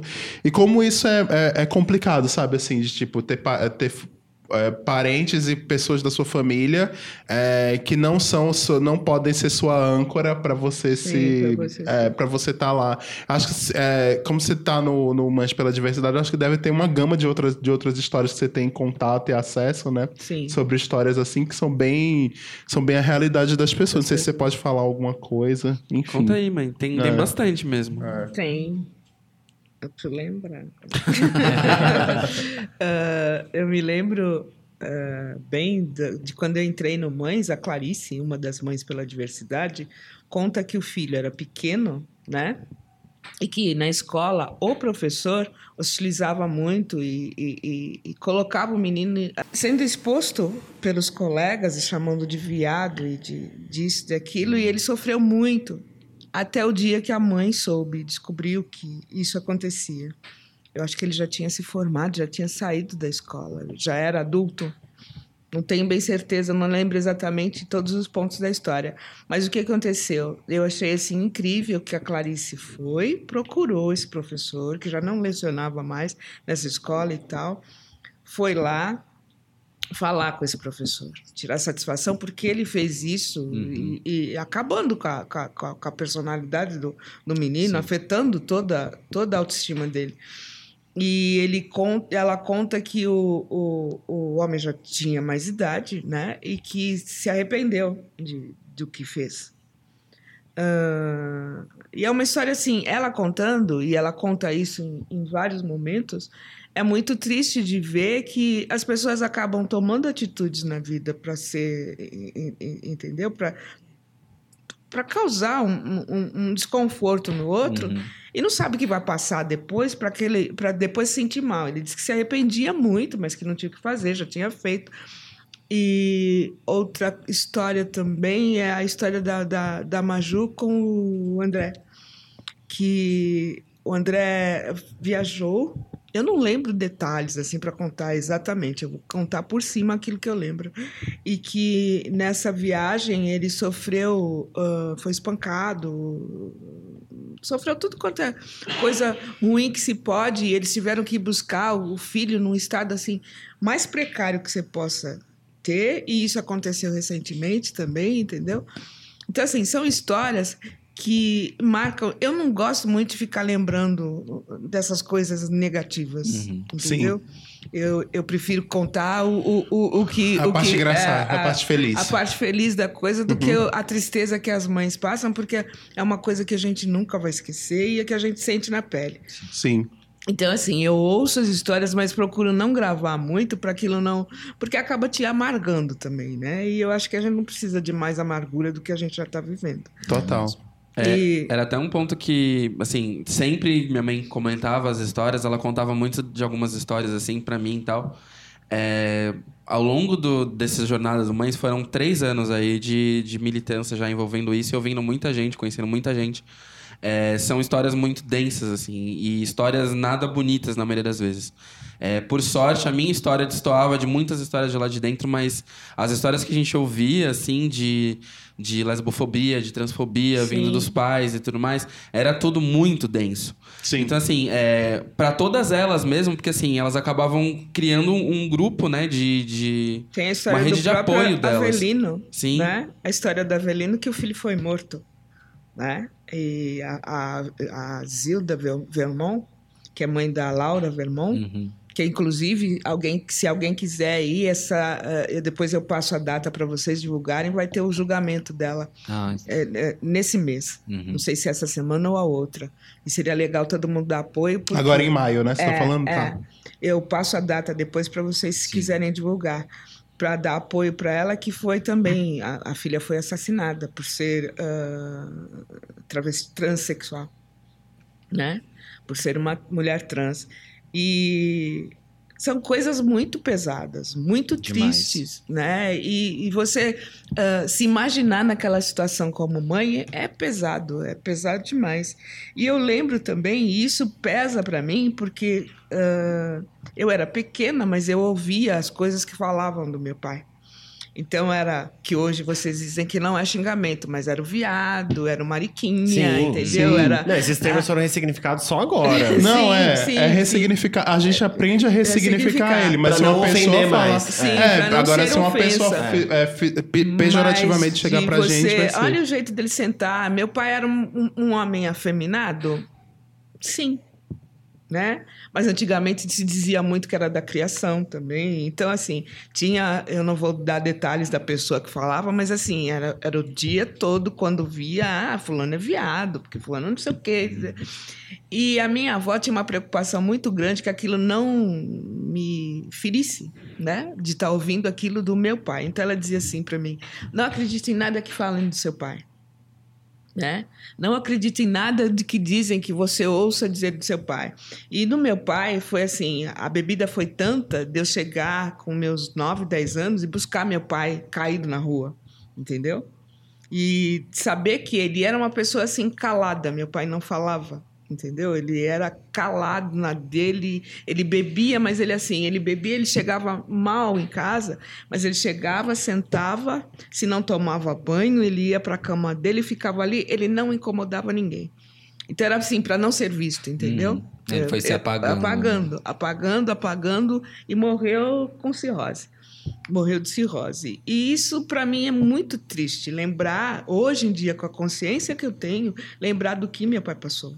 Entendeu? De tudo que ele teve que sofrer e ainda ter uma filha, entendeu? E entendia-se, porque meus pais viveram casados três meses. Ninguém casa para viver três meses, né? Sim. Foram só três meses de, de, de casamento entre conhecer, namorar, casar. Nesses três meses surgiu a, a pessoa que. né? E assim, tinha aquela negação do meu pai de ser meu pai, que não tinha, não acreditava que era meu pai e tal. Até que assim nasceu a cara dele, não tinha como ele negar, é. E na verdade eu fui ter amizade com meu pai, de ter assim o vínculo que eu tenho com meu filho hoje, que não era nem dessa forma como é com Caio, ah, seis meses antes dele morrer, entendeu? Que a gente foi ter contato de pai e filho, de conversar e de se entender. Então assim a vida dele foi um caos. Desculpa, você tinha quantos anos quando ele faleceu? 14. 14, tá. Eu, eh, ele morreu no com- dia 4 de abril e eu fazia de aniversário dia 30 de abril. Então eu estava 14 para 15 anos quando ele faleceu. E para mim foi uma perda muito grande, muito grande, porque era o meu referencial, entendeu? E era assim, meus pais eram separados, então assim, eu não tinha referência. Sim. Então minha referência de casal e de coisa, meu avô já tinha morrido, era minha, meu, meu avô e minha avó. E saber que ninguém aceitava, a única que aceitava e não podia assumir era minha avó, entendeu? Então, assim, ela acolhia dele da melhor maneira que ela podia, mas ela não podia, sabe, tipo assim, seja o que você quiser, que eu tô aqui para te segurar. Porque ela não tinha força para isso. Talvez tivesse força, mas assim, o enfrentar isso, não- não- ela já tinha. Minha avó morreu com 94 anos. Ela, 96. 96, 96. anos, e ela não tinha mais aquela estrutura quando ele, quando ele faleceu de, de enfrentar o mundo como é hoje em dia, Sim. né? Então ela preferiu se calar e ele morreu assim. Então é- essas coisas me afetam muito, entendeu? Então hoje eu- o que eu digo é que eu não luto pelo Caio, não, eu luto pelo, pelos outros, entendeu? Por tantos outros que eu convivo e sei o quão é difícil conviver com famílias homofóbicas e com essa série de, de, de coisas que está acontecendo hoje em dia, em função de religião, em função de uma série de coisas que é difícil para todos os LGBT. Sim, sim, total, Pode falar completamente. abertamente de política, tá, amanhã? A gente tá, a gente tá protegido. Não, não, não, não, não é só política, entendeu? Existe o, o, Não, o- claro. o bobo lá, mas. O bobo. entendeu? Ah, eu acho que. Ah, mas nós somos um podcast anti-Bolsonaro sim, né, gente? Isso existe, né? Essa, óbvio. gente, nós somos. É. Ah, se você chegou aqui achando que a gente é. a gente Neutro, fala que meu é- amor, deixa eu te tá contar cima uma coisa. É. Tá ouvindo errado. Mas- Vai lá ouvir uns episódios anteriores. As pessoas não pensam para tomar atitude, as pessoas não pensam, é aquele negócio meio que robotizado que fulano falou, eu tenho que seguir, siga seu mestre. Eu nunca fui de seguir mestre nenhum, né? Minha cabeça, minha sentença, seja lá como for, Ah, eu foi vou pela, perfeito você, Cida. eu vou pela minha cabeça e não pela cabeça dos outros. Cida, outra pergunta, então. Deixa eu te perguntar. É, você falou que quando, é, quando, quando o Caco se é, saiu do armário, aí você teve um período de depressão e ficou ali pensando muito. E quando foi que você mudou, assim? Quando foi que você saiu da depressão e começou a pensar, ó, vou A ter que fazer isso? A depressão, na verdade, não foi por, por conta do Caio. Tá, da- da- foi pelo da- todo, né? É, eu já vinha num processo de depressão, separação e vida difícil. Você eh, continuar vivendo e, e- e- e- e tendo que criar dois filhos, entendeu? Sozinha. E, e- Então, isso já vinha causando um, um- um processo de depressão. Mulher negra em sociedade, né? Sim, Sozinha. E, e- então ah, não agravou, só veio uma preocupação a mais, né? De como é que eu ia conseguir enfrentar tudo isso. Porque você não se sente forte a ponto de, sabe, tipo assim, abre a, aí a cortina que eu vou desbravar o mundo. E você acha que você não vai dar conta. E você acha que você não vai conseguir. E a depressão foi um- assim, do jeito que veio, pode ser que foi? Não, ela não foi. Eu, eu tenho depressão até hoje. Sim. Existem momentos de bom e existem momentos que não estão legais. É, porque ela não tem cura, não né? tem você cura. você então, tem que assim, conviver. são crises que eu tenho que conviver com Sim. isso e saber lidar da melhor maneira possível. É, não, a minha pergunta é muito mais assim, tipo, quando foi que você começou a enxergar que o seu caminho era de militar e apoiar e, e resolver isso? Na verdade, a defesa do Caio, uh, Uhum. uh, em, em prol do Caio, veio na, na, na época do racismo mesmo. Porque, Entendi. uh, entendeu? Uhum. de foi nessa Não, quando você se, se declarou, você não tinha, não tinha, declarou, é triste. Imposto de renda. Eu de renda. declaro. É a declaração. Eu, dos viados. Caio Batista declaram. Não, declarar é muito triste. Mas... mas quando ele saiu do armário, ele tinha 13 anos, então não. Não, não... 16. Foi, 16? foi na época do. Foi, foi antes mesmo. Eu, eu, o caso O do racismo, racismo foi, antes. antes. e o saída do armário foi depois. E tinha essa preocupação com o racismo e depois veio a, a, a, a, a saída. E veio. O, o, o racismo aconteceu, eu já era separada do meu marido, Uhum, sim. do, do meu ex-marido.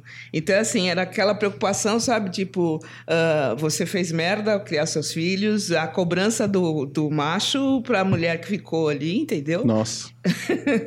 e que tudo que der errado, a culpa é sua. Sim. Eu passei por esse processo, mas hoje já, né? Não é, não, ninguém errou.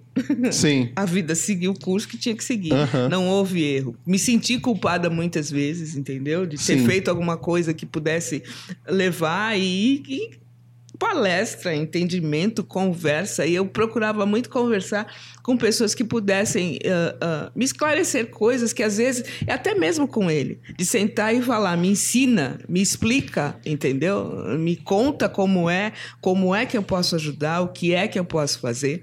A gente teve várias conversas Sim. de sentar e, tipo, Sentar literalmente e- beabá, e- sabe? Abecedário. É. Ah, trans é isso, não sei o que, é isso, Ah, não sei o que entendi. lá. Não foi uma coisa que você aprendeu no Manja de Diversidade. Você já chegou meio com alguma, com alguma informação Não, lá. ah, quando eu entrei no Mães, eu já tinha, eu já tinha toda a informação. Ah, saquei. Entendeu? Aham. Não, não, não foi uma coisa que eu, eu ah, enriqueci o meu Uhum. conhecimento, mas eu já tinha conhecimento de causa antes de entrar para o Mães. Sim, entendi. Não foi através do Mães. ah, ah, ah.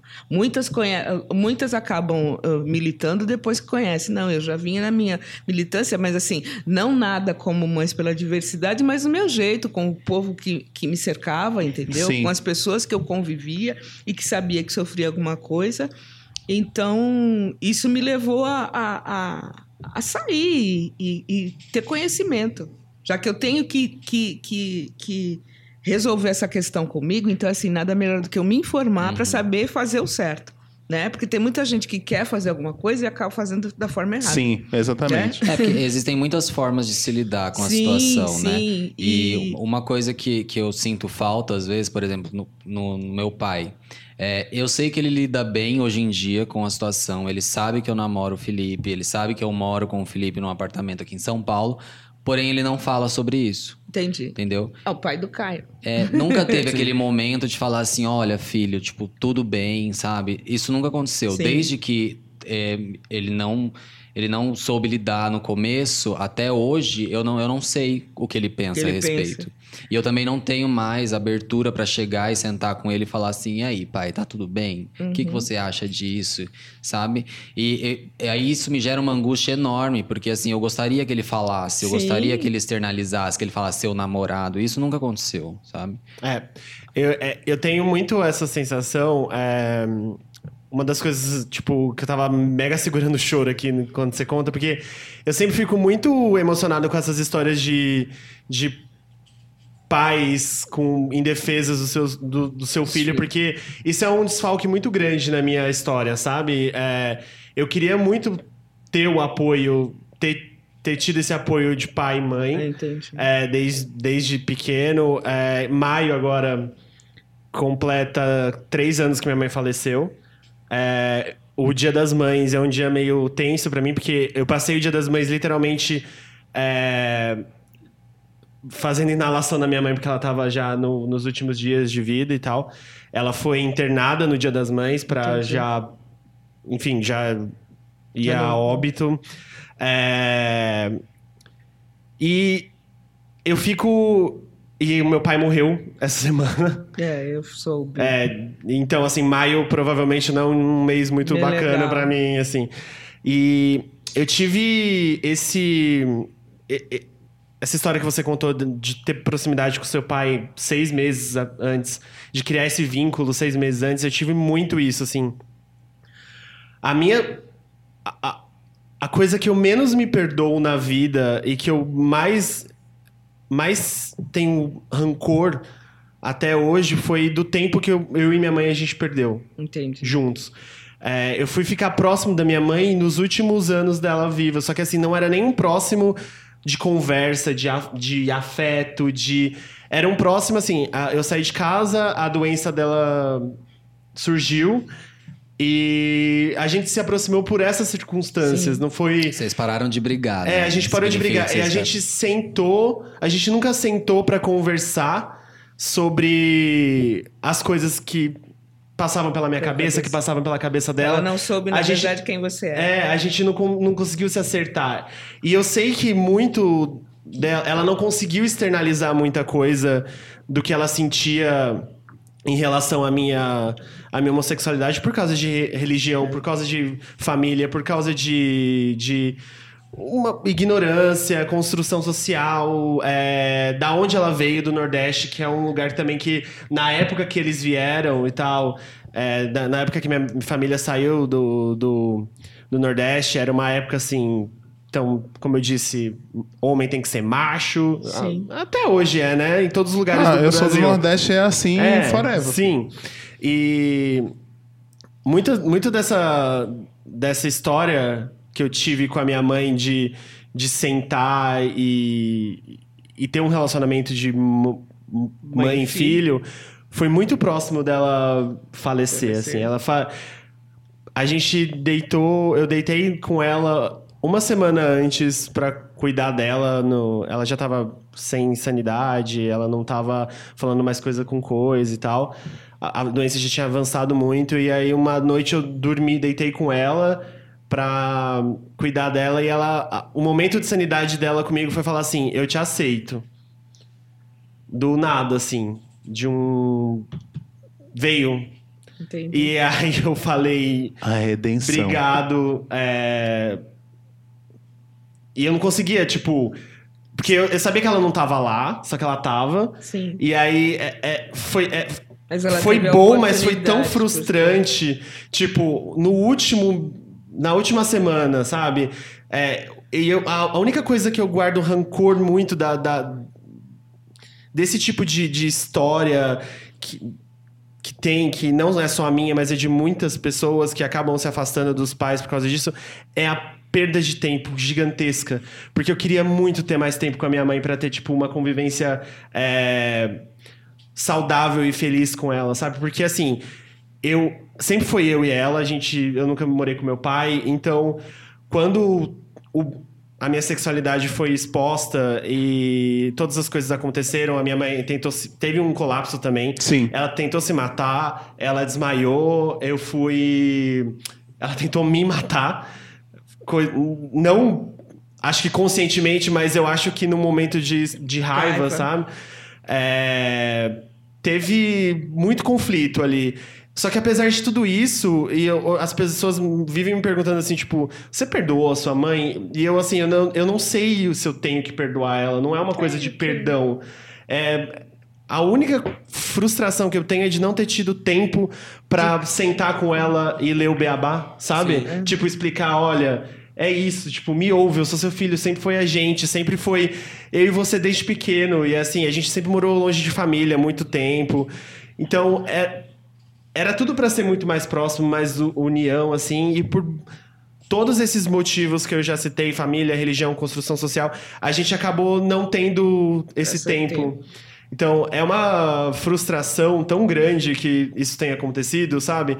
Assim, é, é uma história que eu sempre conto e que as pessoas sempre ficam, tipo, muito assim, ai, mas que bom que ela te aceitou, mas eu não consigo sentir esse, É, essa é. devoção por esse momento, sabe? Porque eu não queria que ela tivesse me aceitado uma semana antes, eu queria que ela tivesse me aceitado no dia que ela, eu falei Mas eu acho que tudo- eu falei tudo- pra- que eu falei com ela.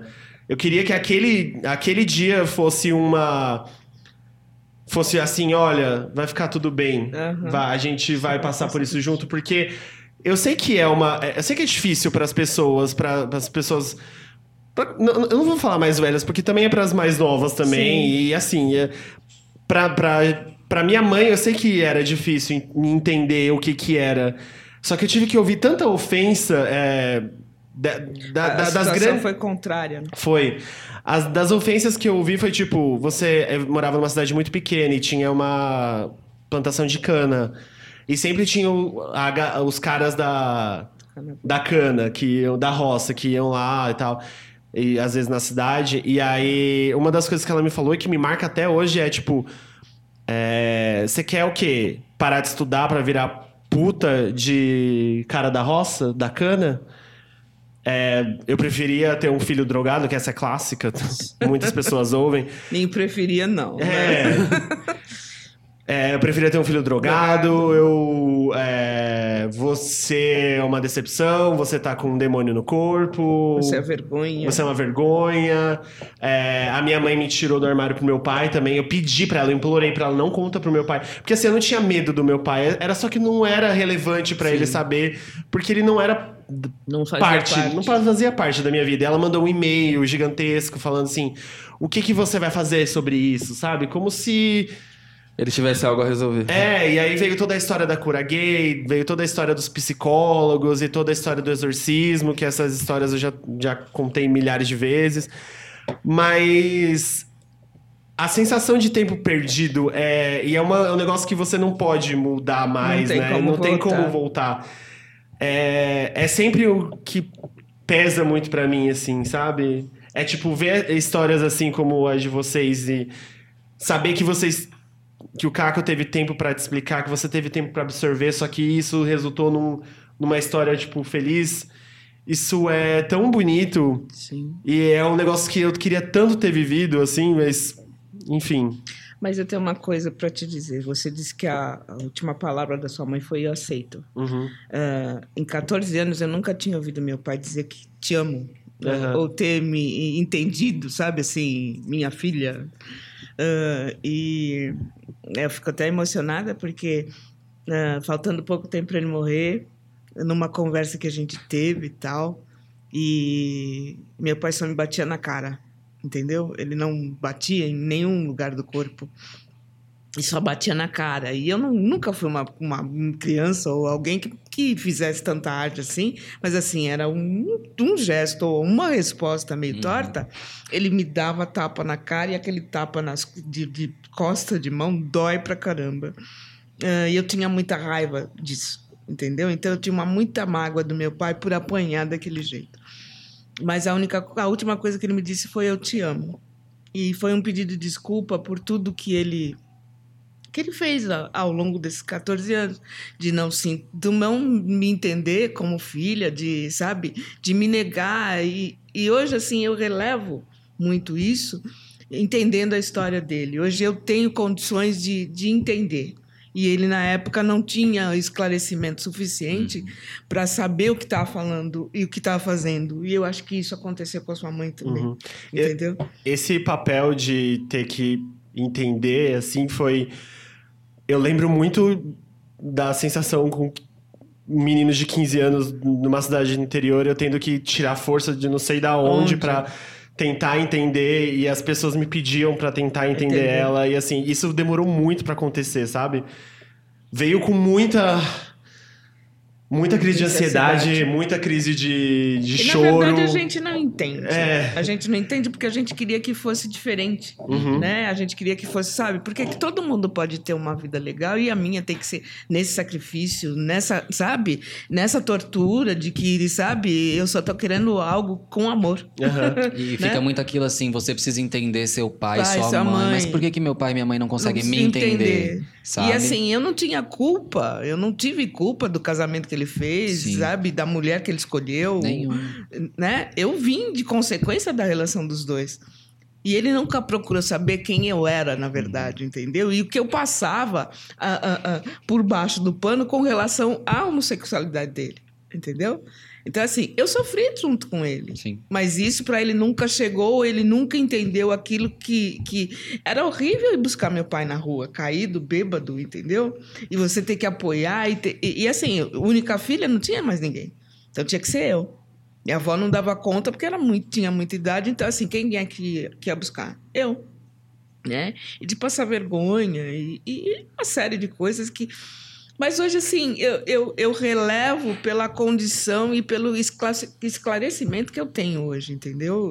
Assim, você evolui e naquela época não tinha nada que te, que te fizesse evoluir, que te fizesse entender ou que te fizesse, sabe, ah, ah, ah, ter uma visão diferente, porque a gente só fica com a, com a parte ruim mesmo, do- da raiva, do, do, do, do, sabe...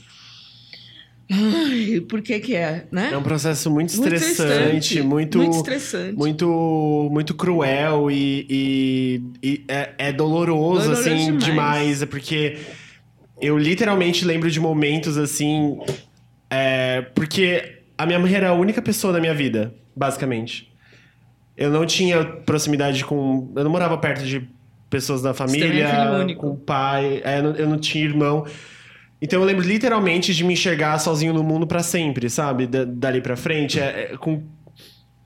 Eu não tinha idade pra pensar o que, que eu tinha que fazer, sabe? É, eu queria só ser uma criança, como as Normal. outras crianças, é, que elas iam pra escola e elas coisas. queriam só brincar, e elas queriam só se divertir. Não, eu tinha que pensar em coisas assim.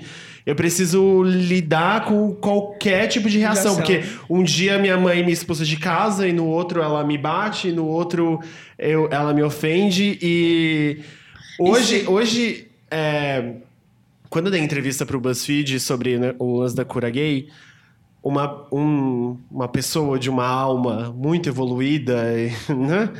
ela escreveu assim, é, bem feito, morreu, morreu seca, morreu, morreu tarde, uma coisa assim, falando da minha mãe.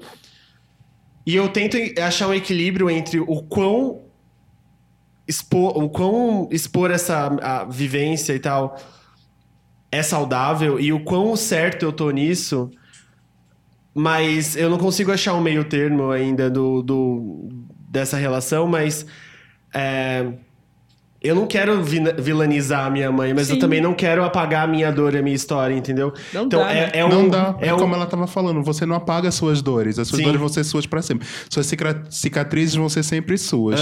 O que eu ia te falar era o seguinte, que assim, eu acho que é, isso tudo, tudo que você passou construiu a pessoa que você é hoje, entendeu? E você é uma pessoa super legal mesmo. É, a menor palavra que eu posso usar aqui seria que você é uma pessoa legal, mas você é uma pessoa maravilhosa. Você sabe disso, que eu acho isso mesmo, né? Sem rasgações de seda. Isso é legal. Isso é bacana. É. Mas você é uma pessoa maravilhosa. E eu acho assim que a gente não pode nunca, nunca pensar muito no o que eu perdi. Porque se o que eu perdi é tipo. É, sub- é subjetivo, entendeu? A gente não sabe se aquilo é verdade ou não. É, não, a gente não tem Não, uma. e na é- verdade, é. falando em, em perder, você não perde, você aprende. Sim, exatamente. Se torna uma carapaça para você enfrentar o mundo, Aham. entendeu? E tocar em frente. De É. forma alguma. Eu, é, eu- É um a- aprendizado, né? Sim, eu já por- passei por, por poucas e boas também eh, nessas minhas andanças pela vida aí e tal. E eu sempre, hoje eu olho pra trás assim muito e fico pensando, meu, eh, tudo isso serviu pra que eu chegasse até aqui e pra construir quem eu sou. O que eu vou ser daqui pra frente depende agora de toda essa bagagem que eu acumulei, né? Sim. E que eu tô construindo. Ah, essa história do seu pai que não fala, meu pai não fala sobre nada sobre isso, entendeu? Meu pai é, biz- é, uma, pe- é uma coisa mais bizarra também. Que eu não vou nem citar as histórias aqui, senão eu vou passar uma ladainha, vai ser uma novena. Eu conto todas as histórias, que são de histórias engraçadas até histórias super, tipo, what the fuck, assim, que você fica pensando, como assim, sabe? E eu acho que a gente tem que muito estar celebrando as pessoas que a gente conseguiu se tornar a partir dessa vivência. Total, assim, não, né? eu, eu, eu, eu mega, Isso é o mais eu- importante. Eu mega defendo esse, esse, Uhum. esse ensinamento, essa, esse argumento, porque eu realmente tenho noção de que todas essas coisas me prepararam e todas essas coisas preparam a gente pra gente tornar, criar uma segunda pele mais firme, mais, e mais forte contra todas as outras coisas que ainda estão por vir, E que são muitas. e também o fato de você relatar a sua história não indica que alguém te- tenha que dar a sua opinião e tá pejorando sua mãe, Não, é. né? De estar fazendo você enxergar um lado que você não viu e que não tem para que existir. né? Tô- É. eu, eu vi várias ofensas de- de- quando, eu, quando eu dei entrevista pro Fantástico, não, mas quando a do BuzzFeed, como tinha post no Facebook, então, por trás do Facebook, dos Sim. comentários, tem muito valentão, né? Tem. E, mas assim, coisa de viadinho e tal, essas coisas não me ofendiam mais. Essa foi muito memorável, sabe? Porque aí foi que eu me encontrei assim, até onde eu tô sendo justo em expor a minha dor e expor a minha mãe, só que Mas eu acho que Eu você acho não que é tão importante- expo- expondo sua mãe. Você É. está contando sua história. e Sim, sua mãe aham. faz parte dela. Sim. Assim como eu conto do meu pai, ele faz parte da minha história. Sim. Num E- momento negativo, É. sim. Mas ele fez parte. Ele Mas- está contido no- na minha história. Então É, não tem sim. como você. Mas é uma dualidade, assim, que eu não consigo, tipo, abrir mão e tal. Entendi. É, tipo, é, é muito... É muito difícil você conseguir... Eu, eu- é na minha cabeça, na minha... Na famosa culpa cristã, Sim. você conseguir entender, assim, até onde eu tô fazendo a, a minha mãe de uma vilã de uma novela pra contar a minha dor. E eu, e eu não quero, eu não quero me aproveitar disso, mas eu acho que precisa ser dito. Mas aí eu vejo, por exemplo, eu vejo isso de uma maneira muito específica também. Porque assim, é, o meu processo não foi um processo difícil. Eu tive alguns pontos de dificuldade, mas o meu processo em si, no geral, não foi difícil. É, só que esses pontos de dificuldade foram pontos que, em momentos específicos da minha vida, eles fizeram toda a diferença. Então, assim, em muitos momentos eu me via realmente sozinho. Eu lidei com muita coisa sozinho, porque eu também tive o processo de internalizar as coisas que aconteciam comigo. Às vezes eu queria falar o que eu tava sentindo, eu não sentia que eu podia falar. E não é nem porque ah, é, eu sabia que eu ia encontrar um meio homofóbico dentro da minha casa. Não, é porque eu não sabia. Eu não sabia qual o nível de empatia que eu ia encontrar pro que estava sendo dito. E pra mim foi um processo muito delicado também de lidar com isso, assim, de saber como eu dividia as coisas e como eu lidava com isso. Só que isso, de- isso não deixou de construir a minha história. A minha história ela vem de vários lados. E Sim. justamente por esses todos os lados que eu tenho, tipo, desde a relação com os meus pais, a relação com a minha mãe, a relação com o meu pai em especial, é, tipo, separado, né? As três em especial, cada uma específica, tipo, os dois e individualmente. É, eu acho que são pontos que a gente não pode esquecer do nossa, da nossa visão. Sabe, eu acho que. Não, lógico. é, infelizmente, no seu caso, você não teve a visão dela de como ela entendeu esse processo ao longo da vida inteira. Mas o residual do processo dela, de toda a batalha que foi, foi o, o aceitar no sentido de. Eu vejo, eu vejo muito no sentido de ela, ela mostrando pra você que assim. Tá, é, eu posso ter feito muita coisa que te, te levou a isso, sabe? Mas hoje, na, na posição que eu tô, eu quero te pedir meio que desculpas por Aham. ter sido isso. Não, é, foi uma tentativa e assim. ela acertar as eu, eu, coisas. eu- não sei se eu falei, pareceu foi que foi tipo, ah, não, não serviu de nada, serviu Não, é um sim, foi, foi muito, É um foi muito importante ter esse momento. Só é, foi aquilo que eu falei do Você poderia ter do aproveitado mais. É, né? é o tempo que, assim, a gente. Não só como LGBTs, mas assim, toda pessoa precisa do. Do apoio, toda pessoa busca a, a- a aceitação familiar, a, a, a- Esqueci a palavra, mas. Ser. É, o, o acolhimento, a aprovação e, e ser respeitado e ser amado. Então, é, é uma busca, eu acho que, que a gente vai. Sim. leva pro É, resto e da vida. né? compartilhar essas histórias é importante para que elas não se repitam também, Sim. né? Exato. Porque assim, sua mãe não tinha acesso. Aham, Então, se ela quisesse se informar a respeito, ela não tinha para onde ir. sim. Entendeu? Tá virando uma grande terapia minha aqui, gente. Vamos para, para a próxima. Eu ia fazer uma pergunta. Ô, Cida, desde que você apareceu lá na campanha do Avon e até do, do Mães da Diversidade depois, né? É, muitos pais ou mães vieram conversar com você? Ou você acha que mais LGBTs conversaram com você? Ah, algumas mães Uhum. vieram, eh, eu tenho contato com algumas delas até hoje, mas foram mais LGBTs mesmo. Ah, existem, existe um caso que assim eh, me marcou muito. Eu não vou dar o nome dele, Claro. Mas que ele sofria muito por não poder sair do armário e ter que ter uma postura macha, entendeu? Ah, ser o macho da casa. E isso para ele era um, um grande problema e uma grande dor, na verdade. Era doído demais ele ter que ser aquilo que ele não era. E tem acho que um ano mais ou menos que ele me contou que conseguiu contar para a mãe. Mas o pai, assim como o pai de vocês, é, é do Nordeste, aquela coisa do cabra macho, entendeu? E que ele até hoje não contou para o pai, mas a mãe e a irmã ficaram sabendo que foi bom para ele. Hoje em dia ele namora e até então ele não tinha, ele tinha, sabe aquelas coisas do escondido de, de não poder Uhum. uh, sair na rua, de não poder, né- né? E assim, eu ia conversando com ele, porque eu não posso dizer que tenho experiência, eu não tenho. Eu- a minha experiência É do outro lado. é do outro lado, né? Mas eu dizia que assim, aos poucos e tentando conversar, a gente não tem uma cartilha de como seguir, né? De como ser mãe. Cada pessoa é uma pessoa. né? né? Cada um reage e, e- e entende a coisa da maneira que quer. Então eu dizia para ele que não, não- não desistisse, porque o, o medo, na verdade, eu acho que eh, eh, de você conversar com, com, com as pessoas que te procuram, e eu procuro deixar isso muito claro, é que assim, eu não vou ter solução para nada. Eu vou ter a minha experiência de vida e a minha experiência com o meu filho, e que não é a mesma de todo mundo. Né? E que assim, o importante é pensar em si, nele, né? na pessoa em, em si, e não fazer e, e tentar ah, algo contra a própria vida por achar que não não está sendo acolhido pela família, por sabe, por todos os problemas que envolva a homossexualidade dele, que ele tem que se firmar nisso, né? E, e tocar a vida.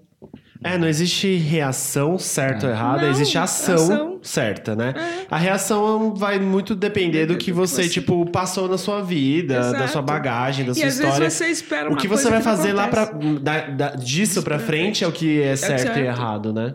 E eu acho que assim, ah, se você tem idade suficiente para tentar, ah, independente da sua família, viver de uma outra forma e viver do jeito que você quer, entendeu? Vá, procure meios para você sair dessa situação de dependência, porque o que prende muitos filhos é a dependência Sim. né? Aham. É depender de pai e mãe, e, e- e isso eu falo para os jovens. Então, assim, procure se, se formar. Era uma coisa ter- que eu tinha muito na minha cabeça, tipo, eu, quando eu me aceitei, foi antes de eu sair do armário para meus pais. Então, eu sempre falava assim, eu vou contar para eles um dia, mas eu vou Sim. contar quando eu estiver me sustentando, eu não Exato. precisar mais deles, e aí É. a opinião deles não me Não importa mais. Ah, é, isso não faz sei, muita não diferença. sei nem se isso é certo de conselho. É, também não, Entendeu? mas Não é sei, que mas é uma pensa, coisa é, que eu penso, que a partir do momento que você se torna independente, a sua vida depende de você, Uhum. e não dos pais. É, é, é, eu acho que como conselho é analisa o, o, o cenário mais seguro possível. Sim, mas eu, Do eu, que- pra é, você, sim, e, pra não você. pensa- e não É. pensando nos seus pais, qual vai Não. ser a, a, a, a, situação dos meus pais? É, não seja doida estratégica que nem eu, que vai pensar em mil coisas que não né? precisava Eu acho que feito. assim, os pais é, é, é, criam os filhos para o mundo. A partir desse momento, a, a vida que você vai levar é com você. Sim. Né? A gente já fez a parte da gente até um ponto. O resto é com você. Então, se você tiver independência, a opinião dos pais pode até te afetar, mas não vai te proibir de seguir. Uhum. Sim. Né? É, é uma, é um, num mundo ideal, ah, isso não precisaria nem acontecer, Não. mas a gente não, não vive nesse mundo ideal ainda. Então, Então, eu acho que muitos LGBTs novos estão presos dentro de casulos, dentro de casa, e não conseguem. Não eh, tem- a mesma vi- a, a vivência parecida minha, e do José e do Hilário. É, do, bom, do, do Hilário, né?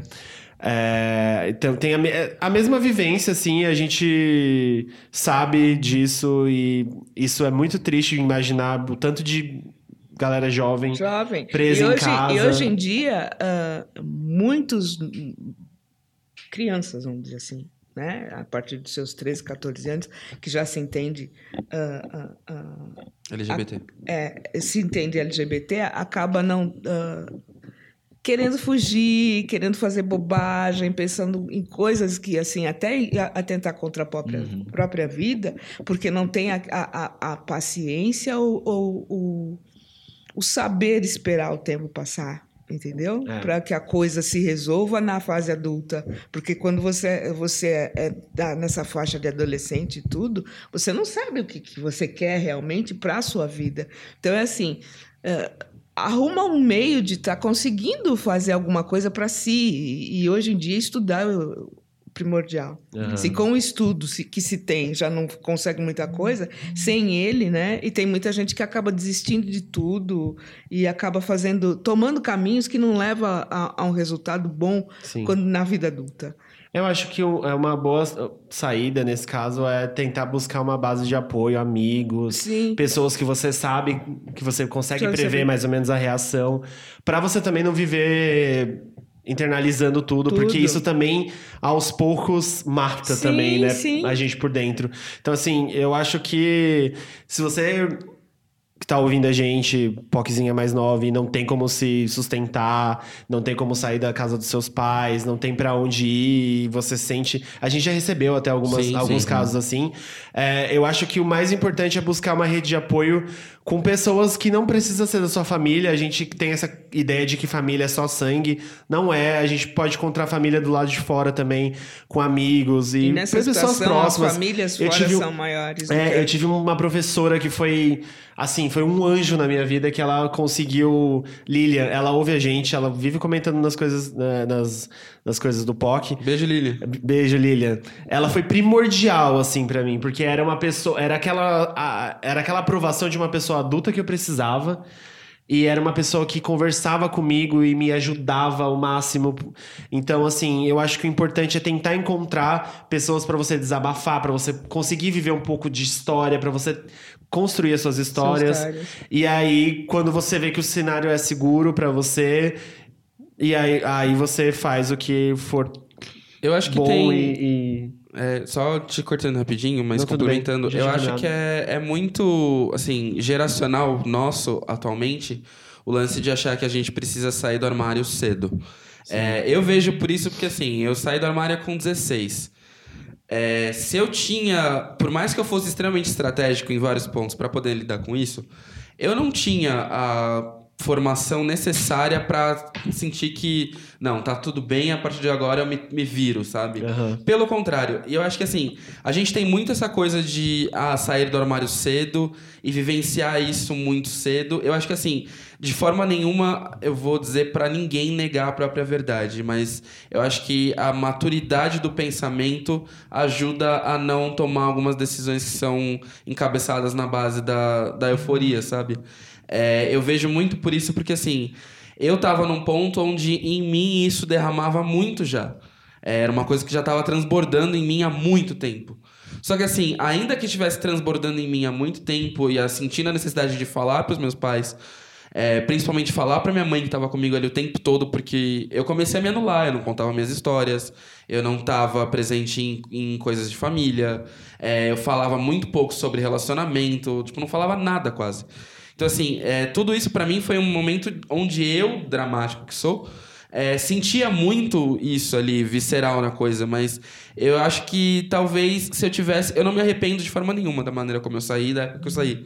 Mas talvez se eu tivesse pensado um pouco mais com maturidade nos meus sentimentos todos é, para poder sair do armário, eu talvez sairia um pouco mais tarde, justamente por isso. Porque assim, é, eu dei a sorte de ter um histórico que eu fui bem recebido. Se eu não tivesse tido a sorte, eu teria que ter me virado sozinho a partir dos 16 anos de idade. E eu acho que é a realidade de muita gente que a gente vê por aí, Muita. é por isso que existem esses. é, é, espaços como Casa 1, como a Casa Florescer, que abrigam pessoas que passam por isso, mas assim, é, muitas vezes é muito muito complicado, sabe? É muito muito denso de lidar com isso tão cedo, sabe? E as narrativas vão se escrevendo de uma forma que a gente acaba sofrendo muito mais.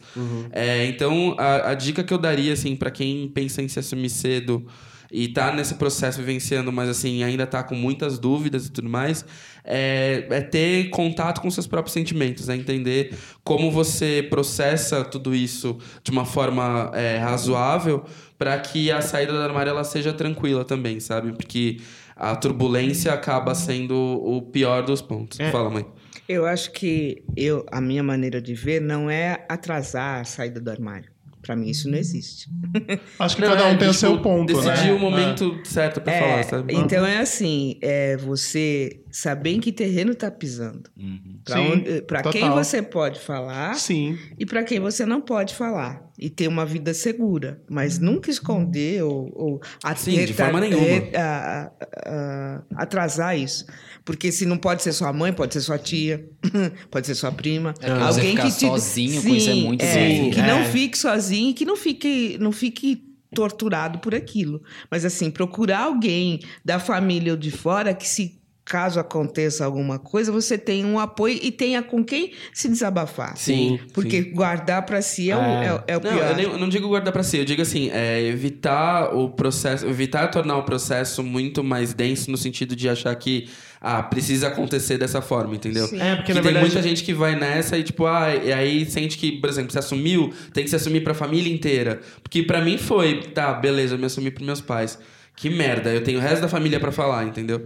Então, é esse, esses processos, assim, de tipo, de, de, de familiarização né, do, do, da, sua, da sua orientação a respeito disso é uma coisa que é, é muito chata, sabe? É um processo muito chato. E é um processo que muitas vezes ele acaba exigindo emocionalmente das pessoas muito. Exige e se demais. você tá num processo onde emocionalmente você ainda não tem tanto pra né, depositar nisso, se você sente que ainda é uma coisa que é, você tem outras necessidades de, de proteção, de afeto, de carinho, que, né, que, que são tão latentes quanto a necessidade de se assumir, pra botar isso na balança no sentido de entender se esse talvez seja o melhor momento pra você fazer isso, sabe? Se, se fortalecer também não seja uma, uma, uma função boa. E não ter necessidade também de. Ah, eu preciso falar com a família toda, sabe? É, e não precisa ser essa coisa também do momento. Porque, pra mim, por exemplo, eu saí do armário em 2008.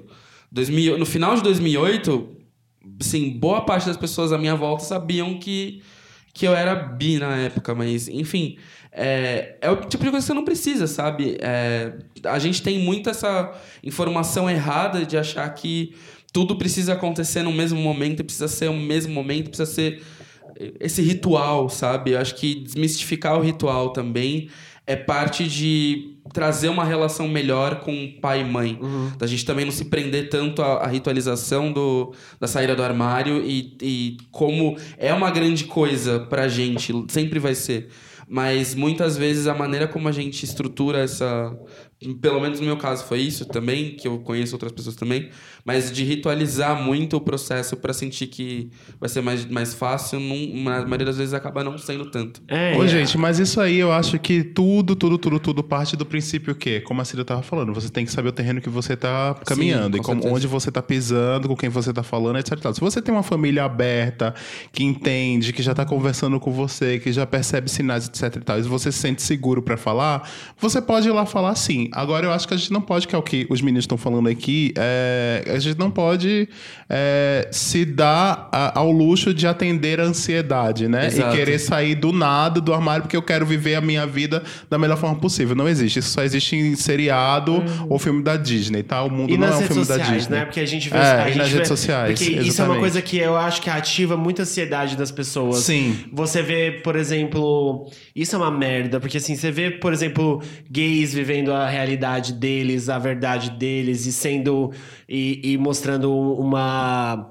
Um cenário positivo e feliz, e assim, é positivo e feliz no final das contas, às vezes, mas existe todo um processo que não é mostrado. E aí isso ativa muita ansiedade. A gente Sim. vive num momento muito de ansiedade, assim, das pessoas fazerem as coisas muito pela, pelo exemplo que elas estão vendo no Total. Instagram, no Facebook. E assim, infelizmente, como eu, eu disse, a gente não vive no mundo ideal ainda, onde As existe só- aceitação e assim, vem pro vale, e vão ter unicórnios e arco-íris e purpurina. Não é Em assim. lugar nenhum do mundo. Em nenhum lugar do Não, mundo. A gente não não, vive. ser Não, a assim, gente não vive num cenário desse. Sim, exatamente. E, e, a- e aí, isso ativa muito a ansiedade das pessoas, onde eu preciso muito sair do armário e às vezes não é seguro. Então, assim, o que a gente preza e o que eu prezo em discursos como esse é a sua vida em primeiro lugar. Então, assim, coloca a sua vida em primeiro lugar. O que é seguro pra você fazer agora? Se você consegue aguentar mais dois anos, se você consegue só conversar com a sua amiga da escola por mais dois anos, até você conseguir um, um espaço mais, mais Tranquilo. firme e tranquilo pra você viver, porque essa ansiedade às vezes ela leva a gente pra caminhos muito tristes. Eu, se eu pudesse, eu não teria saído do armário. Não saí do armário, eu fui tirado do armário. Mas se eu pudesse ter atrasado isso por mais um tempo, seria muito mais, seria, Seria muito mais, mais fácil. maduro, né? É, e seria mais maduro, seria com mais conversa, talvez.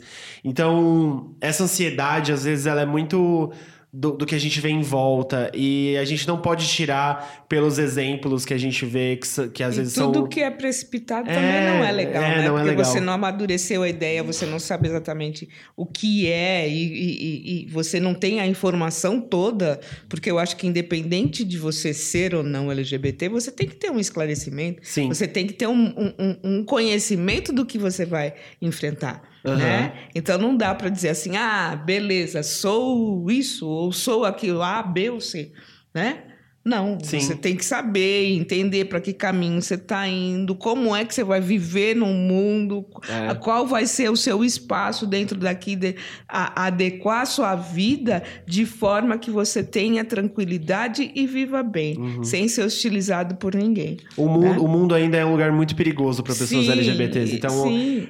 É, eu acho que o discurso Por- é atentar a sua sua vida, sabe? Sim. É eu acho que até, prezar por ela. até um ponto adicional também é como, como minha mãe contou, ela precisou do tempo dela e a minha busca por saber se o tempo dela de aceitar tinha chegado era constante porque eu era uma pessoa, eu sou uma pessoa ansiosa e eu era uma pessoa que tinha essa ansiedade de saber que as coisas iam ficar tudo bem. É, eu acho que assim, a gente quando sai do armário tem muito essa, essa necessidade de saber que tudo vai ficar muito bem. E nem sempre a gente tem a clareza de que essas coisas vão acontecer. Eu acho que entender o momento do, da família, principalmente o momento das mães, entender que o processo de entendimento das mães vai ser cada vez mais diferente e, de, e não necessariamente vai ser igual de outras mães, entender que é, às vezes se sua mãe não teve um entendimento bom, sabe, não demonizar também, acho que é é importante não demonizar a, a, a visão, porque acho que assim, muitas, muitas vezes as pessoas estão fazendo aquilo que elas sabem com os materiais que elas têm. Eu acho que é, eu, eu odeio, eu me odeio por estar citando essa referência nesse momento. Mas citando Renato Russo, desculpa. é, tipo, você culpa seus pais por tudo, mas isso é um absurdo, eles são crianças como você e é o que você vai ser quando você crescer. Pra mim, quando, inclusive, é, eu, eu, tive uma- eu tive um momento muito caricato quando eu tava saindo do armário, que eu falei assim, eu vou ouvir todos os viados que lançaram música na face da Terra. E aí eu passei ouvindo Cazuza, Renato Russo e tudo mais, pra me entender também, entender o que, que eles falavam que eu talvez não prestasse atenção.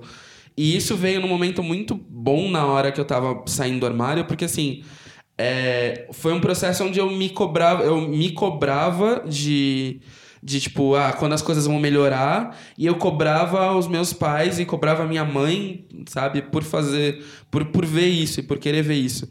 Eu acho que a gente muitas vezes esquece que o período das pessoas de entendimento é muito singular. E eu dou graças a Deus que o período dela foi no período que ela tomou e que foi da forma como ela tomou, porque hoje em dia a vivência que a gente tem relacionada à minha sexualidade é num espectro completamente diferente, sabe? De poder virar e trazer meu namorado em casa, do tipo, eu lembro da primeira vez que eu trouxe o, o Du pra fazer um almoço, sabe? Tipo, eu fiz um almoço pra eles, pra ela conhecer o Du.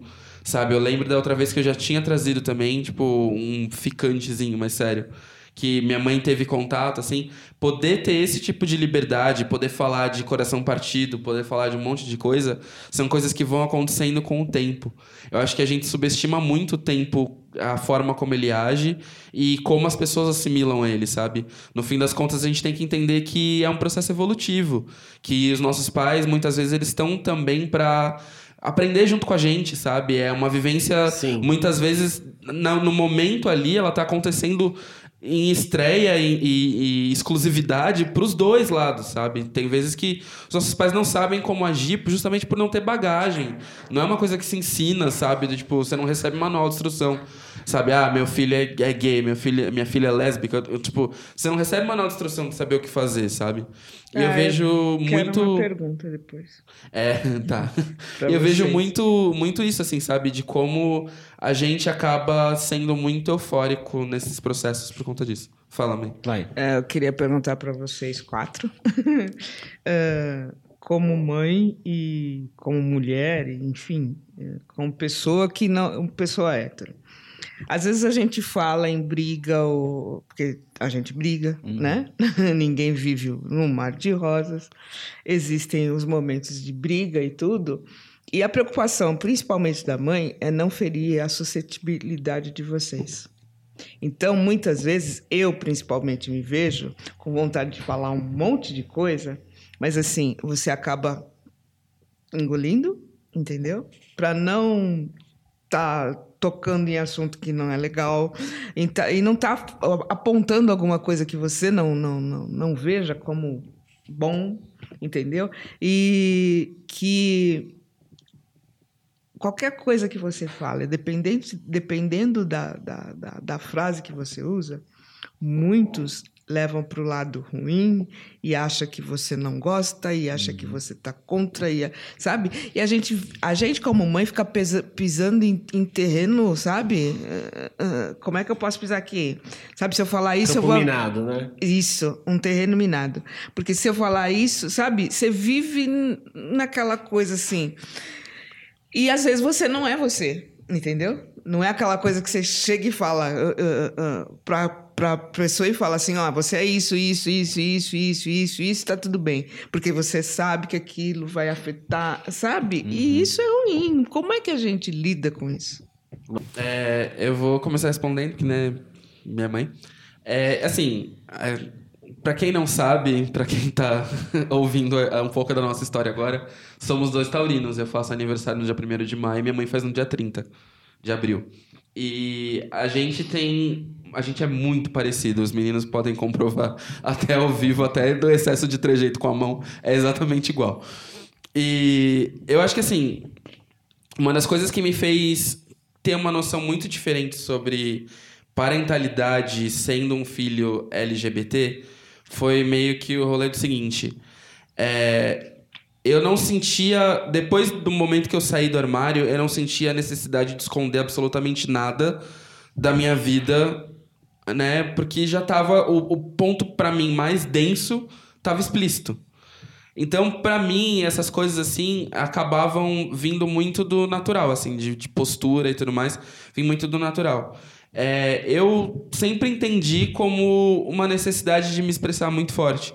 E você sabe melhor do que ninguém que eu sempre fui uma pessoa bem dramática.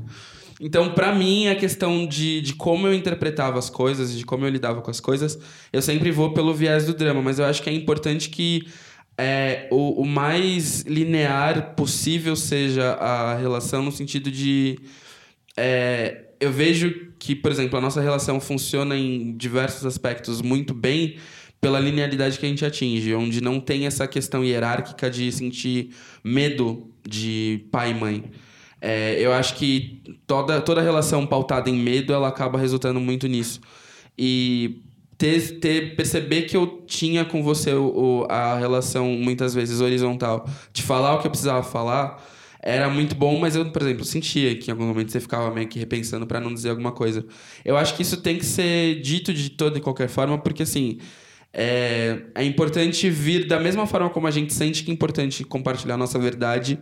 Eu acho que vocês compartilharem a verdade de vocês enquanto pais também é um processo bom pra gente no sentido de criar casca e entender um pouco mais sobre o mundo, sabe? Porque às vezes a gente tá tão preso aos processos e à dor que a gente sente e aos momentos que a gente tá vivendo que a gente não para pra prestar atenção que a gente continua sendo uma pessoa também, sabe?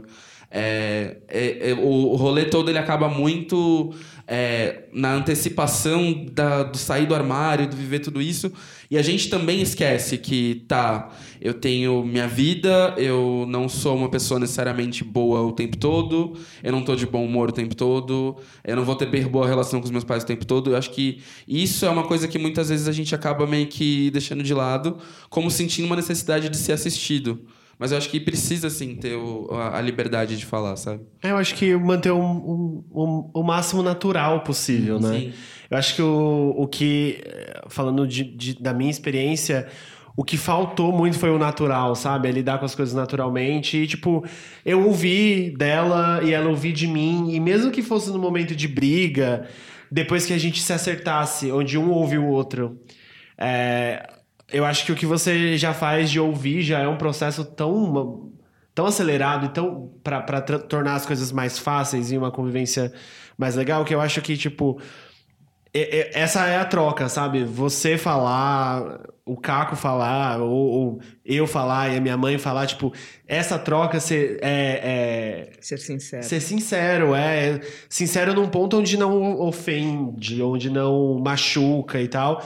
É, mas de acordo com aquilo que você tem de bagagem, de acordo com aquilo que você tem de sabedoria, porque uma coisa que a gente sabe também é que ninguém é dono de razão nenhuma, ninguém tá acima do bem e do mal, as pessoas vão errar, vão falar merda, e o negócio é só depois estar disposto a ouvir, A ouvir. também e a trocar.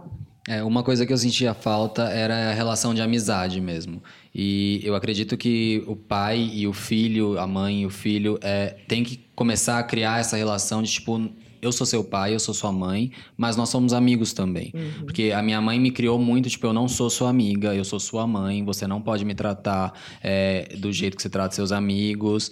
E, tipo, eu sei que isso é pra construir. Né, mãe? Eu ouvi isso já também. Não, mas eu sei que isso que é pra É. construir uma relação de respeito. Sim, porque É, às vezes as pessoas é, confundem sim. respeito com liberdade. É, né? Exato. Mas aí, mas o que ela, ela me privava da relação de amizade, entendeu? Que eu também tinha que ter, além de entender ela como mãe, entender ela como uma amiga. Com quem eu poderia conversar e com quem eu poderia estar sempre aberto pra falar. E eu não tinha essa abertura.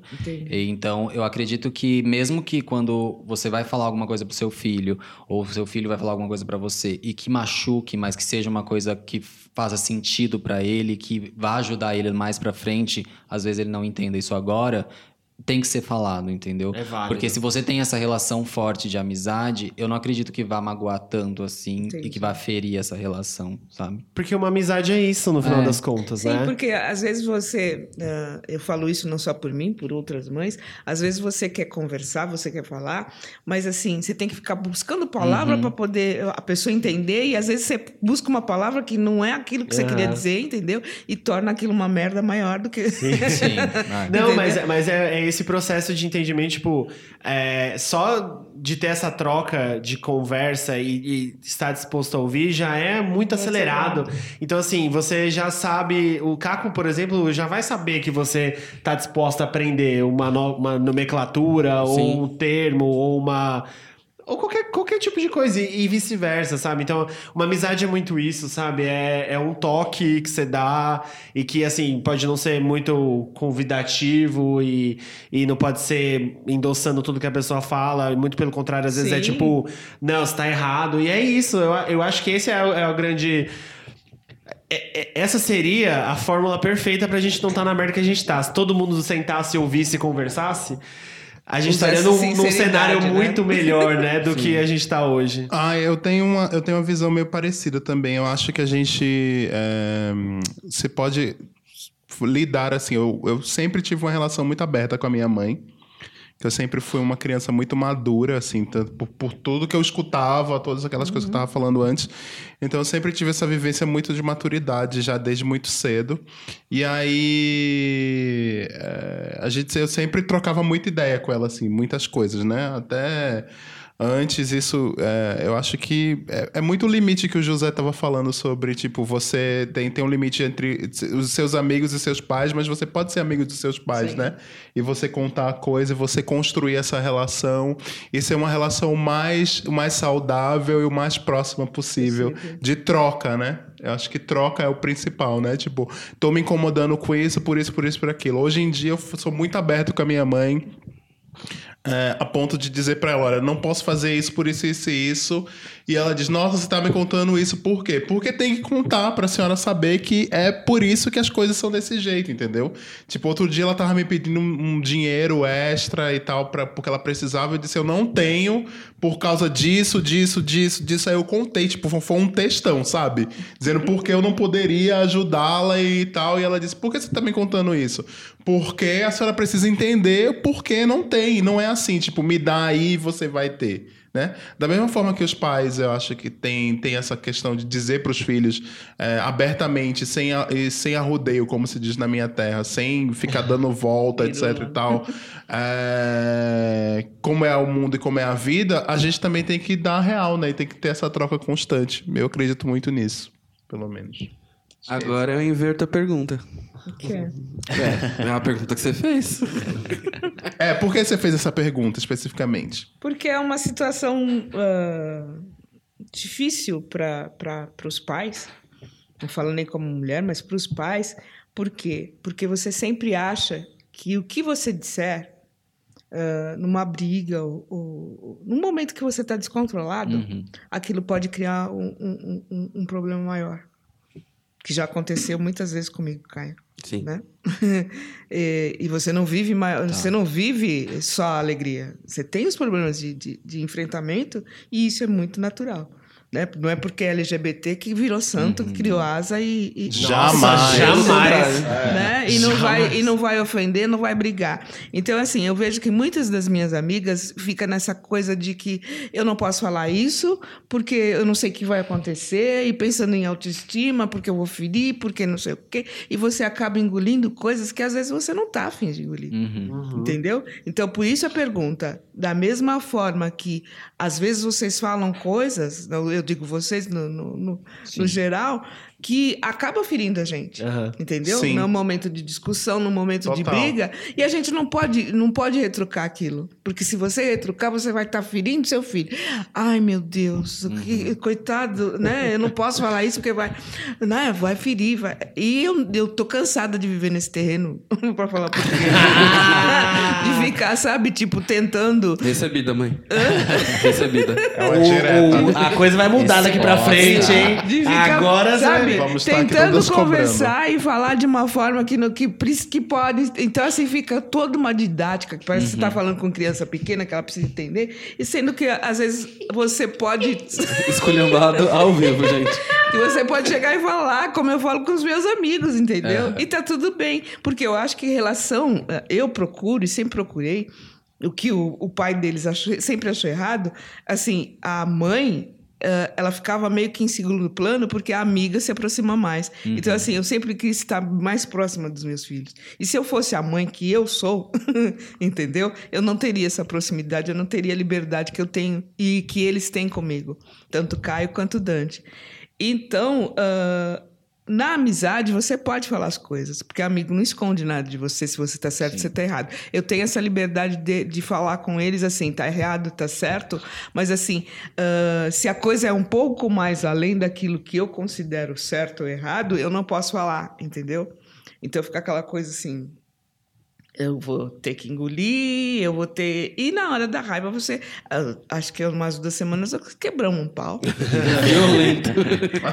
sabe? Nós brigamos legal mesmo, e eu falei uma coisa e ele acabou seu feito, sabe? Aquilo foi um, um mistério. De Mas- bater porta e tudo, gente, real. É, de da gente brigar feio, foi briga feia. E isso é normal, natural. Acontece. Uma, uma das coisas que quando eu tinha brigas com a minha mãe, assim, que acabavam que eram todas, as- todos os dias praticamente, brigas do tipo. é, homéricas, assim, de tipo, um tacar, a minha mãe tacava água em mim, na cara, assim, com um copo, sabe?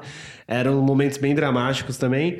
É, eu fico pensando que era muito acúmulo de coisa, muito. Muito engolido. Muito engolida, é. A minha mãe, ela, te- ela, como ela me criou sozinha, ela teve que abrir mão de muita coisa. Ela passou por muito perrengue também. Então, tipo, a gente acabou é, perdendo. Minha mãe parou de trabalhar por causa do meu pai. E, enfim, né? Aí não, não tinha renda, dependia do, do meu pai. Aí o meu pai ficou uma época sem mandar dinheiro. Então ela teve que passar tipo, por muita coisa pra me criar. E eu acho que isso carregou nela alguma coisa que quando depois, depois do, do episódio que, é- que ela descobriu da minha sexualidade, acabou sendo um, um estopim pra ela vomitar todas essas Sim. todas essas mágoas passadas que às vezes, tipo. Porque ela é uma mulher, ela era uma mulher solo, uma mãe solo, e ela precisava dar um jeito na vida dela e anulou na a minha vida, vida, né? e aí ela anulou a vida dela, assim, por, por mim, e aí. Enfim, acabou que no naquele momento, por ser humana, e ela acabava despejando, tipo, coisas que eu não poderia dar em troca pra ela naquele momento. Eu tinha 15 anos, eu não poderia, tipo, olha, vou te pagar Entendi. tudo que você abriu mão de mim. Então, Não, e não É- tem pagamento. é, não tem. Não é. tem como pagar. E aí a gente, tipo, eu acho que isso vem muito de também guardar. Então, eu acho que quanto menos a gente guarda. É, mas eu falei nisso também porque vai pra muita gente que Sim. ouve vocês Aham. pra dar uma maneirada com a mãe. E quando Ah, a mãe... sim. é verdade. Entendeu? E quando a mãe fala alguma coisa, não se sentir ofendido, porque a gente tem reação como vocês têm, é uma Sim. reação normal. Ah, sim, E total. mãe não é santa. É, exato. né? A gente tem que parar dessa coisa de santificar a É, maternidade também, é. né? São Essa pessoas coisa- humanas que têm bagagem, que têm então, tristeza, assim, que por têm- você ser mãe, você tem que carregar um fardo muito grande, porque você não pode brigar, você não pode xingar, você não pode. Sabe, minha mãe, né? E mãe não é santa, gente. Não. Essa coisa de, de, de Nossa Senhora não existe. né? Não existe. Não existe. Pôr lá ali no pedestal, minha mãe ficar carregando a mãe na andor porque a mãe virou santa. Não. Não, então, é assim, verdade. tratem a mãe normal, entendeu? Como pessoa normal, como amiga, e que ela vai falar pra você e você vai falar pra ela. E assim, é saber achar um, um- um- consenso entre não se ferir e não ferir o outro e entender por que que foi, sabe? No momento do clamor, de uma briga ou de uma discussão, e existe. Eu acho que assim é muito difícil você não não não ah, entender de uma outra forma, porque você tem uma visão, seu filho tem outra. Sim. Então é assim, vocês que estão crescendo agora, que sabe, fica com aquela coisa da liberdade, ah, né? E acaba fal- fal- falando e dizendo coisas que acaba ofendendo também. Se você ofende, aprenda a, a, a, a aceitar a ofensa da mesma forma que a mãe Sim. aceita. Total. Enfim, Vamos gente, pras considerações, considerações finais. finais. É, o que você diria, mãe, para os filhos e para as mães LGBTs? Acho que desde a mãe que não tá 100% ainda ok com isso, a mãe que está caminhando para isso, e que mensagem você daria para os filhos? Olha, para as mães, eu acho que assim, que tudo tem seu tempo. A gente não pode, não, não se nasce com uma cartilha de tipo assim, hoje eu faço isso, amanhã eu... É ir conforme a situação se apresenta. E nunca se sentir culpada porque não foi do jeito que você planejou ou do jeito que você almejou, entendeu? E, e- e, assim, ter a tranquilidade né? Porque a vida não é sua. É é ter noção que a vida é do seu filho, que principalmente mães de LGBT, o LGBT é seu filho, não você, né? Porque tem muita mãe que confunde. Acaba abraçando a causa como se fosse dela, entendeu? E esquecendo, e, e, a- a- militantes, por exemplo, militam muito mais do que o próprio filho, entendeu? Ah, de levantar bandeira e, de- e às vezes está fazendo a coisa completamente errada entendeu? Coisa que ofende uma mãe não ofende um filho. Então, nesse sentido, é assim, é lugar de fala, né? Ter seu lugar de fala. Embora milite, mas você tem que saber até que ponto você é a mãe e até que ponto quem é o LGBT da família. Né? É isso que eu me coloco. Eu sei a minha posição de militante como mãe e não como gay. Não sou gay. Não sou LGBT, na verdade. Então, essa diferença tem que existir. E para os filhos, é Não, que... é, fala para as mães que também não estão lá, que eu acho que também é importante. Que estão caminhando para entender um pouco os filhos que são LGBTs. Porque vai que tem alguma mãe que resolve ouvir. Ah, que não é um peso ser mãe de LGBT. É uma coisa normal, como ter filhos normais, porque não deixam de ser normais. E às vezes a gente fala até besteira, mas não, não existe a anomalia nisso, né? Ah, é que, assim, quando você não entende de alguma coisa e você não tem a, a- a visão daquilo, você vai se informar, você vai procurar esclarecimento, você vai atrás de coisas que independente de você ter ou não, de coisas que te faça entender, porque você pode ter um amigo, você pode ter um sobrinho, você pode ter dentro da sua família, e assim, o apoio da família, principalmente, é o essencial. Então, assim, aprender, o saber não, não ocupa espaço. Então, assim, vá saber, né? Isso. E agora pros filhos. Ah, eu não sei muito o que dizer para os filhos. Eu acho que assim, a, partir do momento que você se descobre, você tem que encarar aquilo como é sua vida, né? Então assim, que façam o melhor por si, que independente de pai ou mãe eh, eh, entender a sua situação ou não, não sei nem se o termo está certo, mas assim, independente de pai e mãe, a sua vida está em primeiro lugar.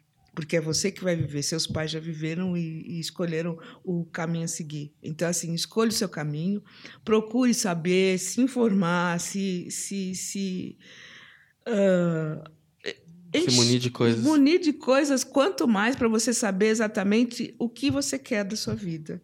E, acima de tudo, se respeitar, eu acho. Que a partir do momento em que você se respeita, os outros passam a, a, a- te respeitar também. Né? O respeito vem da gente para com os outros e, e não você esperar que os outros te respeitem. A partir do momento em que você se respeita, os outros vão te respeitar. É isso. É isso, gente. Alguém quer colocar mais alguma coisa? Querem falar mais algo? Eu, eu só queria é, falar pra alguém que possa estar passando por algum momento de. Ah, de não aceitação dentro de casa, que às vezes a gente acha que não tem luz no fim do túnel, porque realmente a gente espera muita aprovação e aceitação dentro de casa. Afinal, são as pessoas que a gente mais acredita que vão estar lá em todos os momentos e é, da nossa história e tal. É, às vezes a gente não consegue mudar a cabeça dessas pessoas, dos nossos pais. Seja você, seja você, é, seja você morando com a sua avó, com a sua tia, com seus pais, é, com as pessoas que são responsáveis pela nossa vida até a, maioridade. É, a gente pode achar que não tem luz no final do túnel, pode achar que não tem história mais pra viver dali pra frente, mas tem sim, tem muita história. Foi o que a Cida disse, é a nossa vida, a gente tem que viver a nossa vida independente do que do que qualquer pessoa vai pensar. Então, fica o recado de novo, é, esperem, prezem por suas vidas, acreditem, busquem base de apoio. Se você está ouvindo esse episódio, você está num, num lugar que não é seguro para você e que você não se sente a- é, acolhido por ninguém, manda mensagem pra gente no, no, no Instagram, no e-mail. É, a gente tenta ajudar ao máximo, até onde a nossa capacidade de seres humanos também pode, mas sempre dando uma luz do que de que existem caminhos, existem vi, existe vida lá fora. Então assim, eu como uma pessoa que me sentia era foi uma adolescência totalmente so- de solidão assim, solitária completamente, eu por muito por muitos dias eu achava que eu não ia nunca passar por aquilo. É, eu acho que um processo também importante da gente ter em mente é que a desconstrução acontece em fases e em momentos que elas têm que acontecer. É, eu venho de um ponto de vista privilegiado, onde o meu processo foi um processo de desconstrução é, bonito de se acompanhar, porque ele teve muito acolhimento dentro disso. Mas isso não quer dizer que também não tenha momentos turbulentos dentro do processo. É, como minha mãe falou, é bem isso, sabe? Tipo, não quer dizer que não vai ter embate, que não vai ter discussão, que não vai ter opinião forte, que não vai ter um monte de coisa, porque somos pessoas. Eu acho que é isso, assim, quando a gente reconhece o lado humano da, da família e tira essa instituição família, que acho que fica muito na cabeça das pessoas e entende as pessoas como humanas, fica um pouco mais fácil de entender que as reações vão acontecer. E elas são naturais também, eu acho que é, é esse meio que ponto, assim. A gente tá aí para se expressar mesmo, acontece. É, é entender que o processo de cada um vai ter fases diferentes. Sim. E às vezes, se você pode não estar numa fase boa agora, não quer dizer que essa fase boa vá se manter por muito tempo. As coisas realmente melhoram, mas melhoram porque a gente cresce em cima de tudo aquilo que acontece. Isso. É Resumindo, isso. é dar um tempo, porque o tempo é remédio para tudo. Exatamente. exato. Dica Vamos das Dica das. Pocs. Vamos para dicas. Minha mãe já foi brifada. Mãe, quer começar? Dica das POCs? Eu não sou POC, como é que eu vou dar dica? Não, pode, é pra dar dica. Ah, dica da nenhuma. Sem pressão também. O mundo já Como tem é muitas pressões. dica? O que é? Aquilo que eu te falei das, da, da dica de série. Parece que alguém não brifou muito bem, Eu brifei. né? Ela que, não, ela que tá metendo louco. Eu te falei sim sobre série, filme, que você falou que você você ia citar coletivos. Que você não ia citar coisa de série, de filme, que você não achava que era com graça. Você falou de coletivo. Eu não lembro agora. Mas, assim, um coletivo que eu acho legal seguir, que sempre tem, não é porque eu faço parte dele, não, mas sempre tem dicas boas e coisas. ah, ah, copa, ah, roda de conversa no, no, no MAN, e a gente vai em alguns lugares para estar falando sobre gordofobia, porque a Revolta da Lâmpada, por exemplo, ela não fala só do LGBT. Ela fala do corpo, do corpo gordo, do corpo negro, do corpo que envelhece. Então, assim, são várias camadas e que, assim, ah, esclarece muitas, muitas coisas e muitos pontos. O Caio já fez parte de um... De um, de um Uma roda de uma conversa lá conversa. sobre gordofobia. Eu represento na revolta o corpo gordo, velho e negro, né? E nisso é um lugar legal para você se colocar e se aceitar como você é, entendeu? Não ter aquela coisa assim, ah, eu não me aceito, eu não gosto, e entender as suas disforias, né? Porque que e você é assim e pronto, acabou. Quem quiser gostar de você tem que ser do jeito que você quer. É isso eu indico. Eu indico também, ah, tem várias coisas no MAN e em outros locais que eu acho assim interessante para os jovens. Uhum. Né? Eu posso falar jovens porque já sou uma senhora, mas para se informar, para estar em contato com, com os iguais. Eu acho que assim, é momento, a minha dica, eu acho que a principal é o momento da gente estar conectado Uhum. né? Quando a gente está no meio de iguais, isso eu digo de não só de, de, de, de, de sexualidade, mas assim de raça, e, e a gente se fortalece e, e dá um, um avanço mais na vida, uma coisa Sim. melhor. Arrasou. Arrasou. Quem, Quem vai agora? Posso ir. É, sobre o tema, hoje eu trouxe uma dica muito ligada ao tema. É, tem um canal no YouTube e uma página no Facebook que chama Relaxa Mãe, que é da Tatiana Ferraz, que ela é jornalista e mãe de uma menina lésbica, e ela fala, ela tem um conteúdo exclusivamente para pais e mães de LGBTs. E é muito legal o conteúdo dela, porque ela fala, tipo, muito diretamente e uma coisa, não é nada produzido assim, com uma alta produção. É ela se gravando e contando como é a, a- a rotina, como ela lidou com, as, com, com a filha sair do armário, entre outras coisas. É, é bem legal.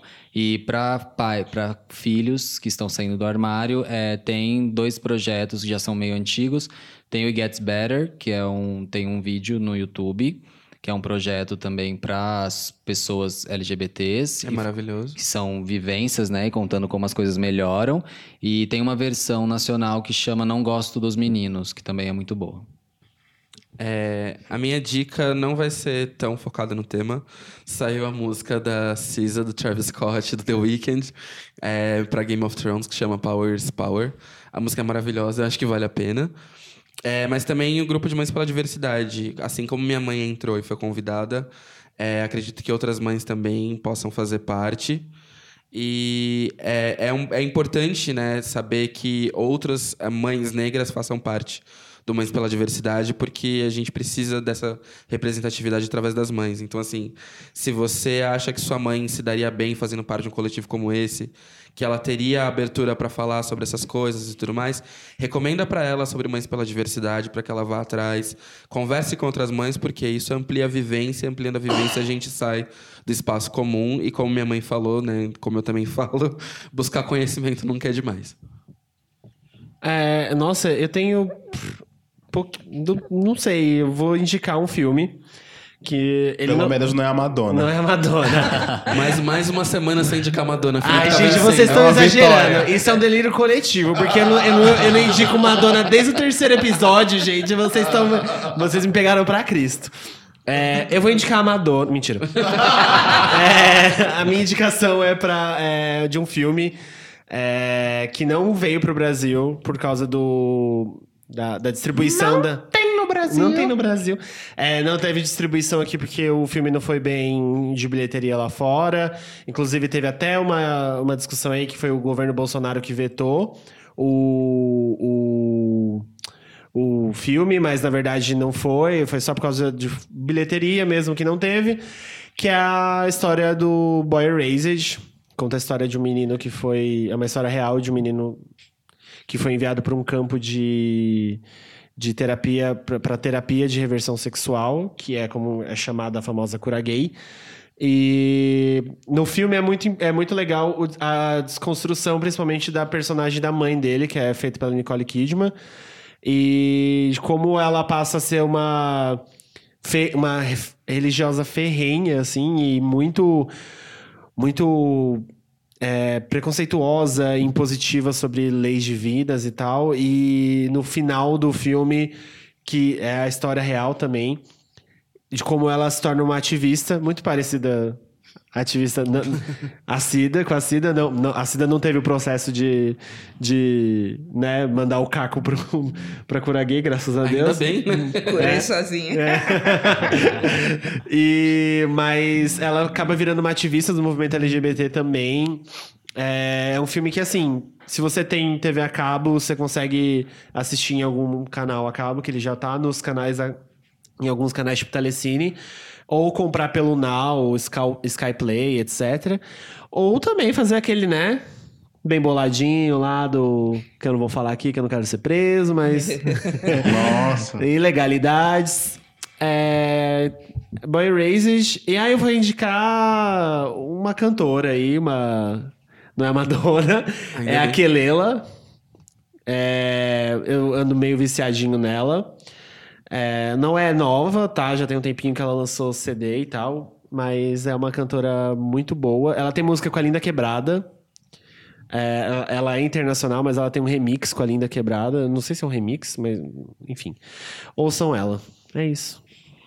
A Cida quer falar de novo, fala. Ah, eu fui assistir o show da Lineker, esse novo que tá. Já a gente foi no, no lançamento É, do, no do CD. lançamento do CD. Eu não lembro o nome do CD, mas eu sou fã de carteirinha dela. É, né? ai, é tudo. ela é perfeita. E eu recomendo que tá lindo demais e assim vale muito a pena ouvir e decorar as letras porque diz muito para principalmente para para as pessoas LGBTs. O nome do CD Arrasou. é Goela Abaixo. Goela abaixo, exatamente. É que assim eu sou meio ruim de guardar nomes, mas assim É, eu, eu também eu fui procurar, né? Eu não sabia de é, cabeça eu não não. lembrava. E eu já ia falar Calmou, que é a música que eu mais gosto, mas não é Goela Abaixo, realmente. E É isso que eu recomendo. Boa. Bom, a minha dica são duas dicas, uma dentro do tema e uma não tanto. A dentro do tema do, do nosso podcast de hoje é o canal da Vivi, o Filho Sem Pais, de novo, que já falamos aqui.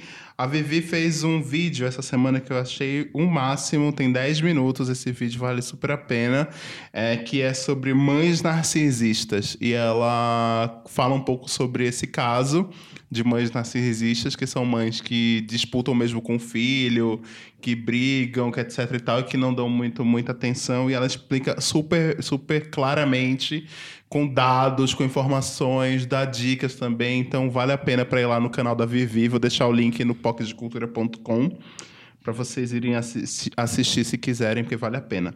E a segunda dica é uma cantora também, é minha amiga, que é a Isabela Silvino, que ela é filha do Paulo Silvino, aquele o cara crachá lá do, do, do Zorra A Total. cantora minha amiga, Madonna. É, mas a Isabela é minha amiga mesmo. E. Jura? Jura, amigo? É, e, e a Isa é cantora e ela tem dois singles muito legais no Spotify. Um deles é o Antena, que tem um clipe também no YouTube, e o outro é o Eu Vou, que o Antena é de 2017 e o Eu Vou é de 2018. E eu fico falando pra Isabela voltar a gravar e a cantar por aí, etc e tal. E eu tô indicando aqui pra, indi pra incentivar ela que outras pessoas vão lá, escutem as músicas dela e, e falem com ela na internet pra ela gravar e cantar mais, tá, Isa? É isso aí. Isso aí, incentivem. É isso Ah, aí. claro, mande, mande beijos. beijo? Eu quero mandar beijo para os meus dois filhos que ficaram. Ah. O Dante Batista Antônio e o Rodrigo Abreu, que é meu filho de coração. Ah. Sem beijo pra você hoje. Ai, tá. Em casa a gente conversa. Em casa a gente conversa.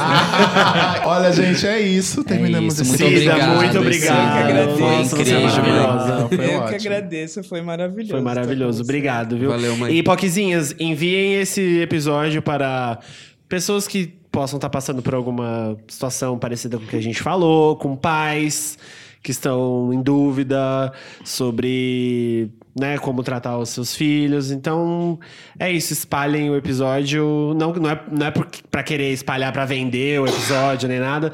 É só mesmo para Pra trazer Pra conforto. trazer conforto informação. e informação para essas pessoas. Sim. É isso. É isso, gente. Beijo. Beijo. Beijo. Até Semana semana